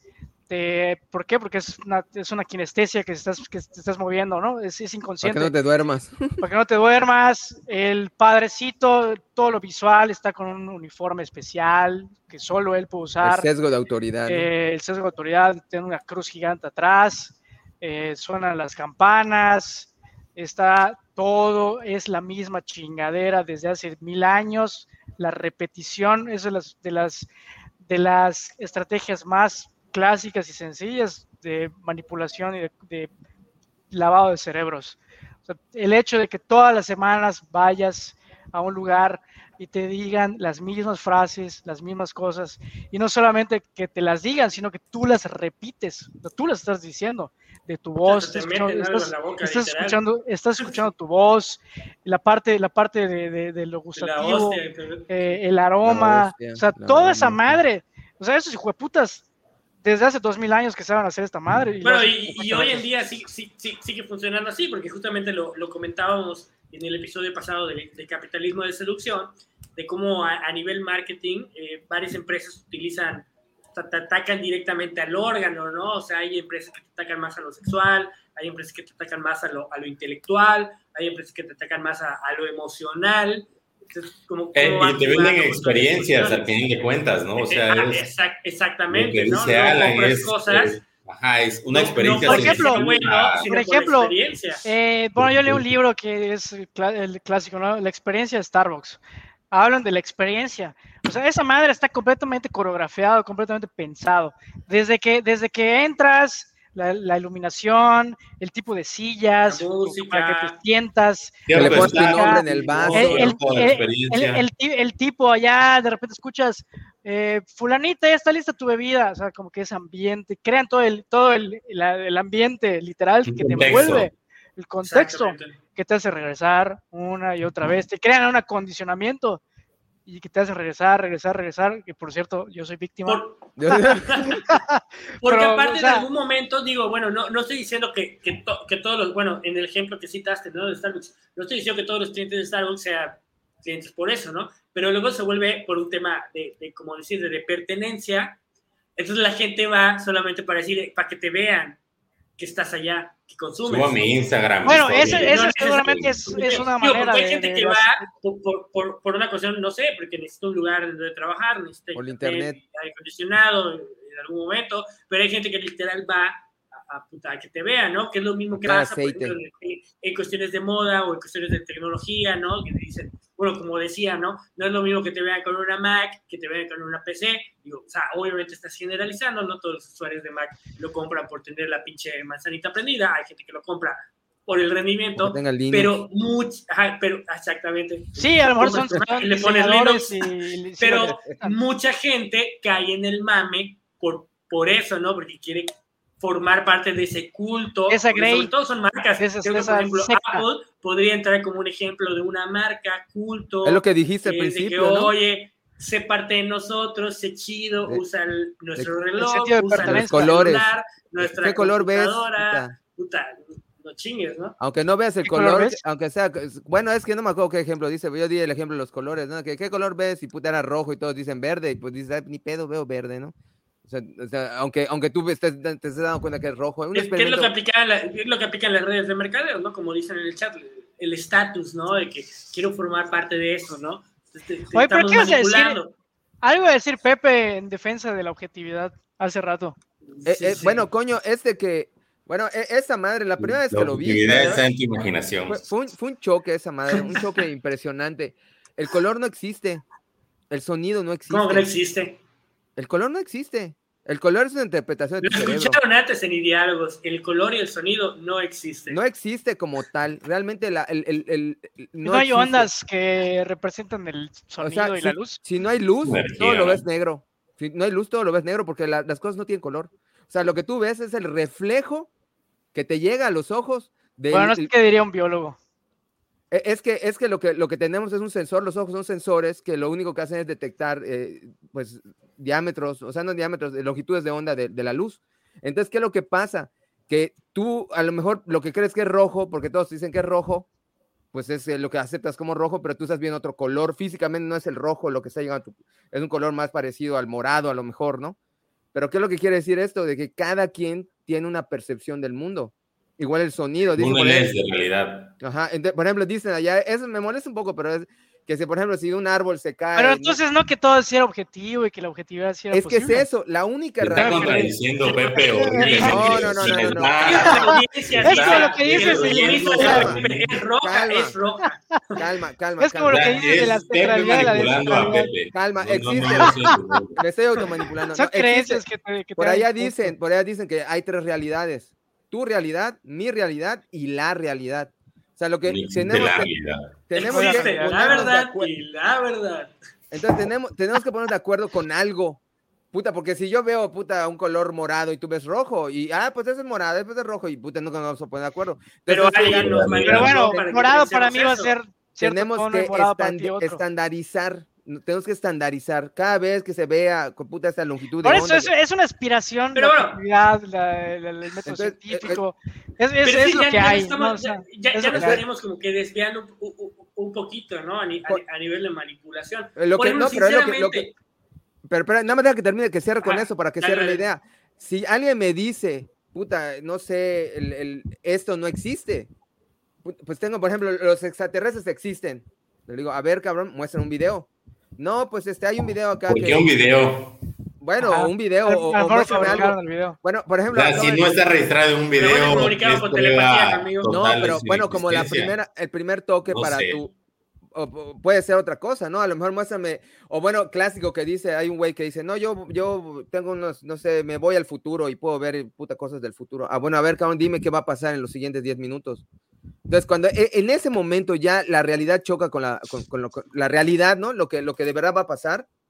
Entonces, es, es, cuando dices, bueno, lo que estás diciendo se oye muy bonito, pero no es verdad. Entonces, e, y eso es lo que digo, tenemos que tener una estandarización para tener un rango de decir, bueno, esto es mentira y eso es verdad. Porque si no nos ponemos de acuerdo, entonces está muy chingón que digas, no, que cada quien, que puta, que eh, piense lo que quiere y que la puta madre y que cada quien con su opinión y la chinga. Pero si no nos ponemos de acuerdo. oye, objetivamente, por ejemplo, por un pequeño ejemplo políticamente incorrecto, existen los géneros. Ah, perdón, no los géneros, los sexos. Pues macho, fémina, femenino. Hombre y mujer existen. Biológicamente sí, pero biológicamente sí. la biología, pero no. Todos los demás Una mujer. Volvamos a la manipulación. Hombre, hombre que ya es mujer puede competir con mujeres en las Olimpiadas. ah, eso es una mamada, cabrón. Eso no es manipulación. Eh, no, es una mamada porque deberían de hacer una, una liga. Es una secta esa madre, coño. Deberían de hacer una liga de transexuales porque eh, sería negar la realidad. O sea, por cuestiones eh, de evolución. Los es que entonces vamos a hacer ligas por los. No sí, cuatro ligas. Ya hay. Cuatro ligas, la de hombres, la de mujeres, la de transexuales, mujeres que se volvieron hombres, transexuales, hombres que se volvieron mujeres. Así debería ser justo.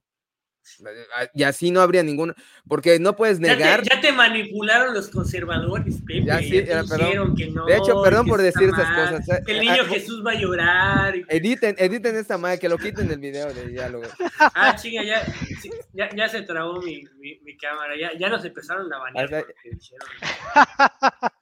pero, pero, pero, bueno, eh, volviendo a la, a la cuestión. A la carne. ¿Qué? A la carne de la manipulación. Ah, chinga, ya me quedé negro. Pero aquí sigo. Oye, dile, dile, dile a Periberto que vuelva, ya, ya, ya. Sí, ya, qué puta, nos vamos a quedar solo. bueno, ¿qué, ¿cómo? Ya no nos vamos a hablar. El, tema de la manipulación. Sangre. Ah, hay, que ir cerrando. Eh, ya, yo ya, creo que un aspecto útil, un aspecto útil de, en este contexto de comunicación, persuasión, manipulación, eh, para quien ha llegado por aquí, influencia. Eh, Poder Ajá, ¿cómo, ¿cómo puedo interiorizar esos conocimientos para que sean útiles a mi vida cotidiana?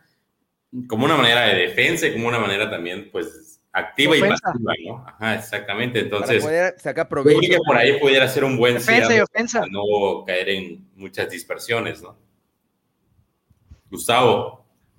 Ok, ya estamos cerrando entonces. No pues, sé. yo propondría, pero pues como ustedes quieran. Alan, Alan es el, el, cerrador, ¿no? Alan es el. Aquí ando, aquí ando. No, no sé. Bueno, no, no sé, antes que nada, no sé cómo. Bueno, Gustavo, ¿hay algo que nos estemos faltando? algo que yo, como que hay cosas en el tintero, pero que no somos medio... Pues seguramente, seguramente, pero... ¿Cómo hacer lana de eso? Ah, exactamente. ¿Cómo puedo ser millonario? ¿Cómo puedo ser el próximo Gran Cardón utilizando PNL y manipulación?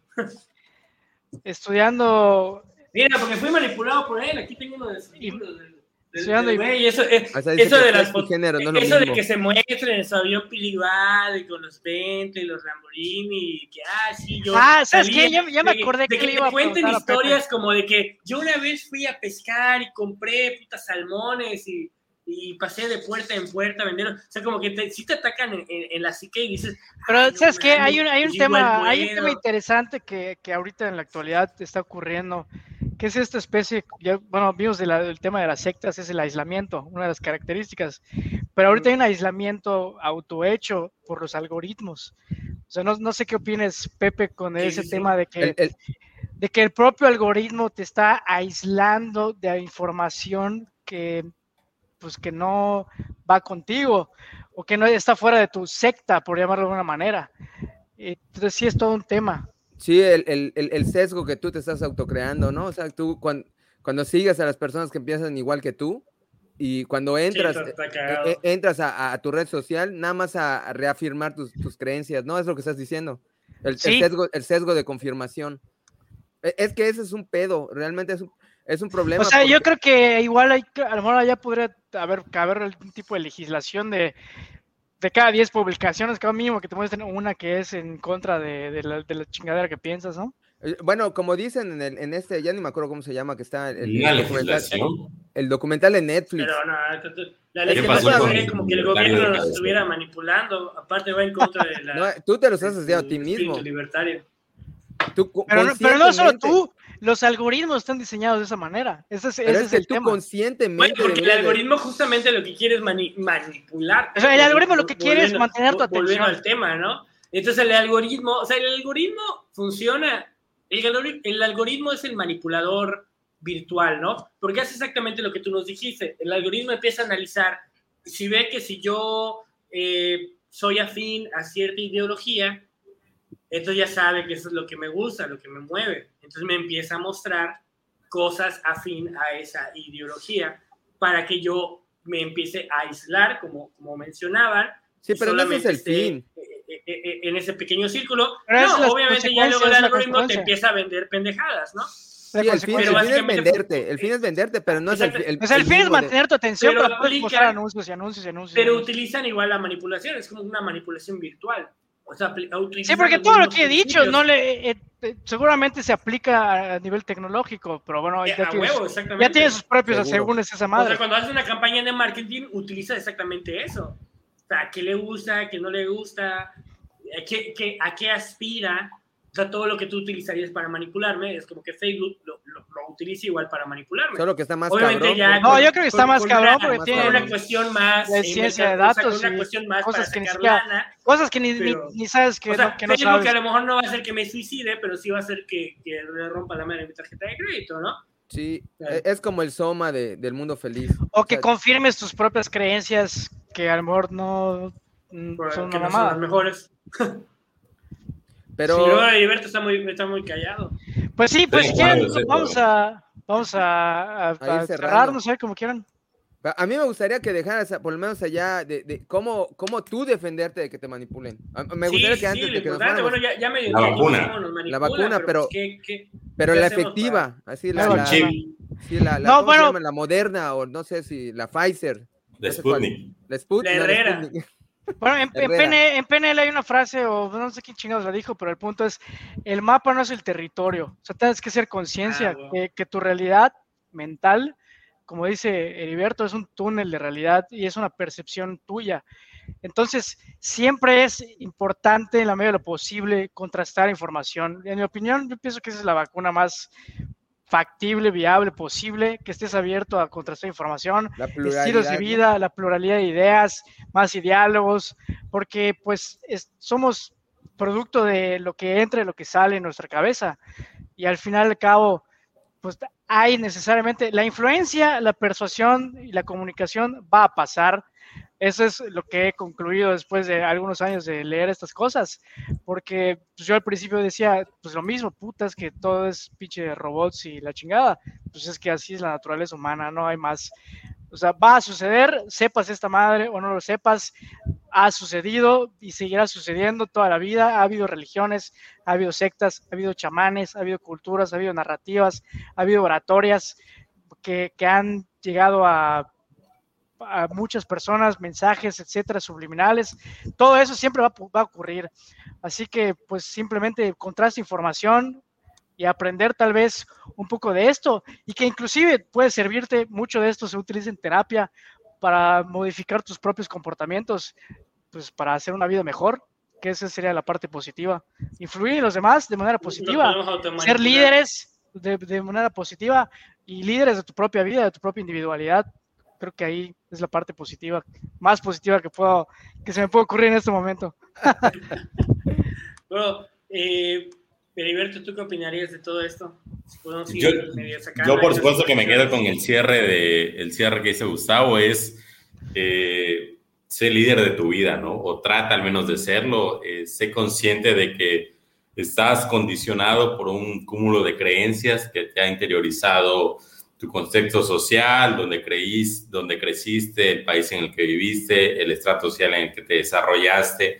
Entonces, eres producto de la cultura en la que creciste, ¿no? Entonces, sé consciente de eso y sé consciente que las creencias que tienes interiorizadas, pues no necesariamente pueden ser las mejores, o sí, ¿no? Entonces, ten por lo menos esa actitud escéptica o crítica de que lo que hay en tu mente son programas mentales al final de cuentas. Entonces, eh, haz un análisis, haz una especie de evaluación. Las creencias que tengo interiorizadas en mi mente me son útiles, me son provechosas, me llevan a una vida más plena, más próspera, más productiva o no.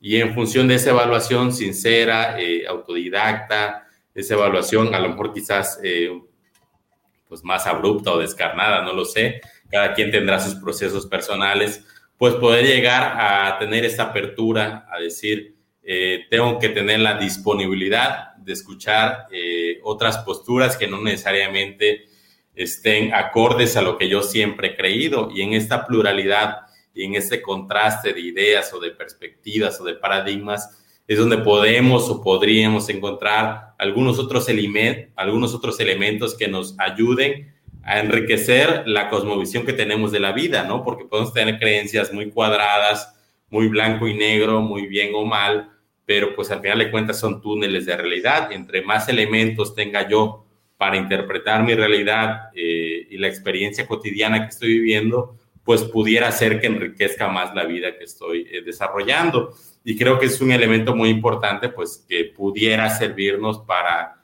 eh, interiorizar o para aprender de todo lo que platicamos el día de hoy acerca de comunicación, persuasión, sugestión, manipulación.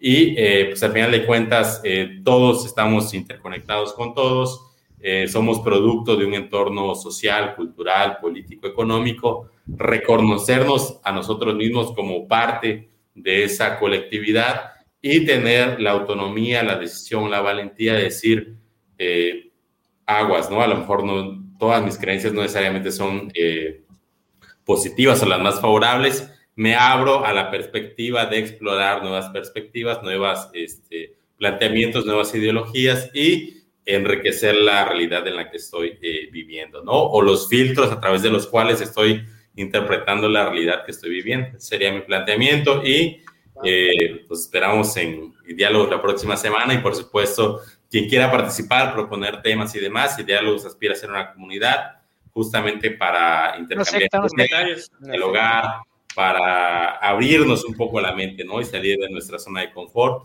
Una religión. Por eso están este, invitados a, a participar, a escribir, a comentar, a, a suscribirse o a lo que ustedes consideren pertinentes. Nos vemos el próximo, próximo viernes y gracias Gustavo por la clase del día de hoy. Pepe, ¿qué onda? ¿Qué opinas? Bueno, pues antes que nada, igual agradecerle a Gustavo, me pareció muy interesante, hubo como dos o tres cosas que, o sea, que cuando las dijiste, las he oído en algún momento de mi vida, pero oírlas todas juntas siempre es muy halagador, muy, muy, muy bueno, muy, muy retroalimentador y Pues yo creo que la cura, como todos ya han dicho, yo creo que la conclusión general en la que hemos llegado todos es la pluralidad, o sea, llegar, conocer, viajar, leer, porque si tú te aíslas, estás sujeto a que lo que te diga una persona sea su realidad y, tú la absorbas por consecuencia. Y, yo sí pienso mucho en el pensamiento crítico, o sea, no hay, sí tiene que haber que lo que es lo que hemos encontrado los seres humanos como sociedad, como humanidad más bien, el, método científico, o sea, tiene que haber una, un, caminito que seguir para decir, bueno, esto se oye muy bonito, pero vamos a ponerlo a prueba, vamos a, a ver si es verdad o por lo menos si, si se apega a la realidad, y si se apega a la realidad, entonces decir, bueno, pues yo creo que es algo bueno para poderlo agregar a mi vida.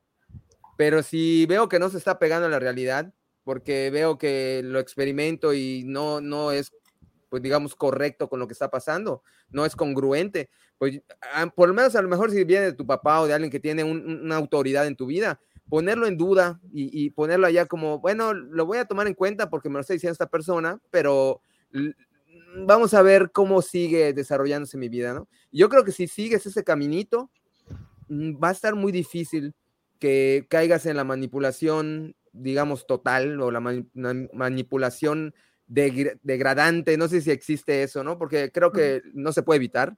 Todo e, eso, como decimos, la tecnología, la gente que nos rodea, los medios, los políticos, siempre va a haber alguien, un líder de opinión que te va a decir, ve por acá, y tú vas a decir, ah, me lo dijo él, ay, chance está padre y por allá. Pero eso es, como dice Gustavo, con toda razón, es la naturaleza humana, no se puede cambiar. Yo creo que tratar de traerlo al consciente y jugar con eso, decir, bueno, pues acá me está manipulando, a lo mejor y sí, está, está muy bien, muy bonito, y lo voy a aceptar por ahorita, pero saber que en, en cualquier momento, o sea, tienes que estar allá como decimos en, en ingeniería, un PID, que es un PID, una medición constante, una medición constante, porque cuando cambia eso y diga, ah, mira, donde me está llevando esa creencia, creo que no es tan bueno como, por ejemplo, darle choques eléctricos de 400 volts a una persona. Yo creo que allá es como tienes que tener una moral, una ética y un pensamiento crítico que te diga, mm, muy líder, muy lo que tú quieras, pero lo que me estás diciendo es una tontería. Y pues, lavarte las manos e irte allá. Sería mi conclusión y agradecerles a todos. Y también, como han dicho, síganos, compártanos. Yo creo que tenemos muchas, muchas ideas, a lo mejor no son las mejores, no queremos eh, volvernos una secta, queremos saber sus opiniones, queremos saber qué es Y se los juramos, nunca les vamos a pedir que se suiciden. Nosotros, nosotros queremos que esto siga para adelante y tengamos un México mejor. Gracias. Gracias, gracias. Eh, Gustavo, no sé si tengas algo más que, que decir para cierre o ya con, lo que dijiste. Pues realmente no, simplemente como, comentan, contrastar información, contrastar información siempre eh, ayuda a alimentar el alma. Y poesía, mucha poesía. Va, Inteligencia artificial. Suscribo. inteligencia artificial. Pues bueno, ahora sí que, como comentaba Gustavo al inicio de la transmisión, en el ejemplo de cuando vas manejando y dejas de ver las horas, te puedes en modo automático justamente algo así es lo que me sucedió a mí personalmente hoy. No había visto la hora. Pero bueno, creo que estuvo bastante bien. Eh, tocamos varios temas. Hay muchísimo más que hablar. El tema de la manipulación, cuando me puse a investigar, dije, o sea, no manches, esta madre es infinita, ¿no? Es infinita y, todos podemos, o sea, nadie puede decir que nunca ha manipulado, porque todos hemos manipulado. A veces más conscientemente que otras. Todos hemos sido manipulados. Y pues sí, yo creo que lo importante sería, yo, yo no satanizaría tanto el aprender a manipular, porque creo que eso podría ser una especie de, no la vacuna, pero sí podría ser un paracetamol, como decía Heriberto, ¿no? Porque pues, de esa manera, pues obviamente te podrías defender un poquito, ¿no? O al menos te podrías dar cuenta cuando te lo están queriendo aplicar, ¿no?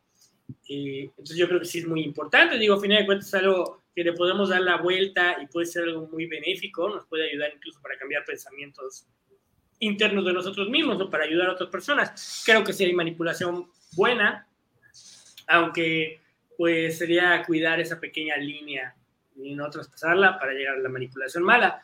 Eh, muchas gracias a todos los que nos han acompañado desde el inicio. Eh, recuerden que ahorita pues ya tienen una opción de, de colaborar justamente eh, con nosotros, de invitarnos un poquito para la producción o para las chelas, para el café, en, nuestro PayPal, que van a empezar a ver a partir de ahora en las descripciones de los videos y en los comentarios. Y de igual manera, si, si no están en posibilidades de, obviamente, de, pues, de apoyar de una manera monetaria, pues apóyanos con un me gusta, con un compartir, con un like, compartiéndonos con, con su comunidad, con sus amigos que vengan, tanto para escucharnos y decir que está chido, también que vengan a mentarnos la madre. Crítica también es válido. Bienvenido, todo, bienvenido. Todo excita el algoritmo de YouTube y de Facebook, así que todo es bienvenido aquí.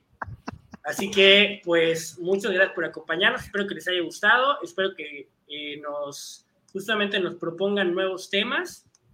Y, pues, hasta la próxima.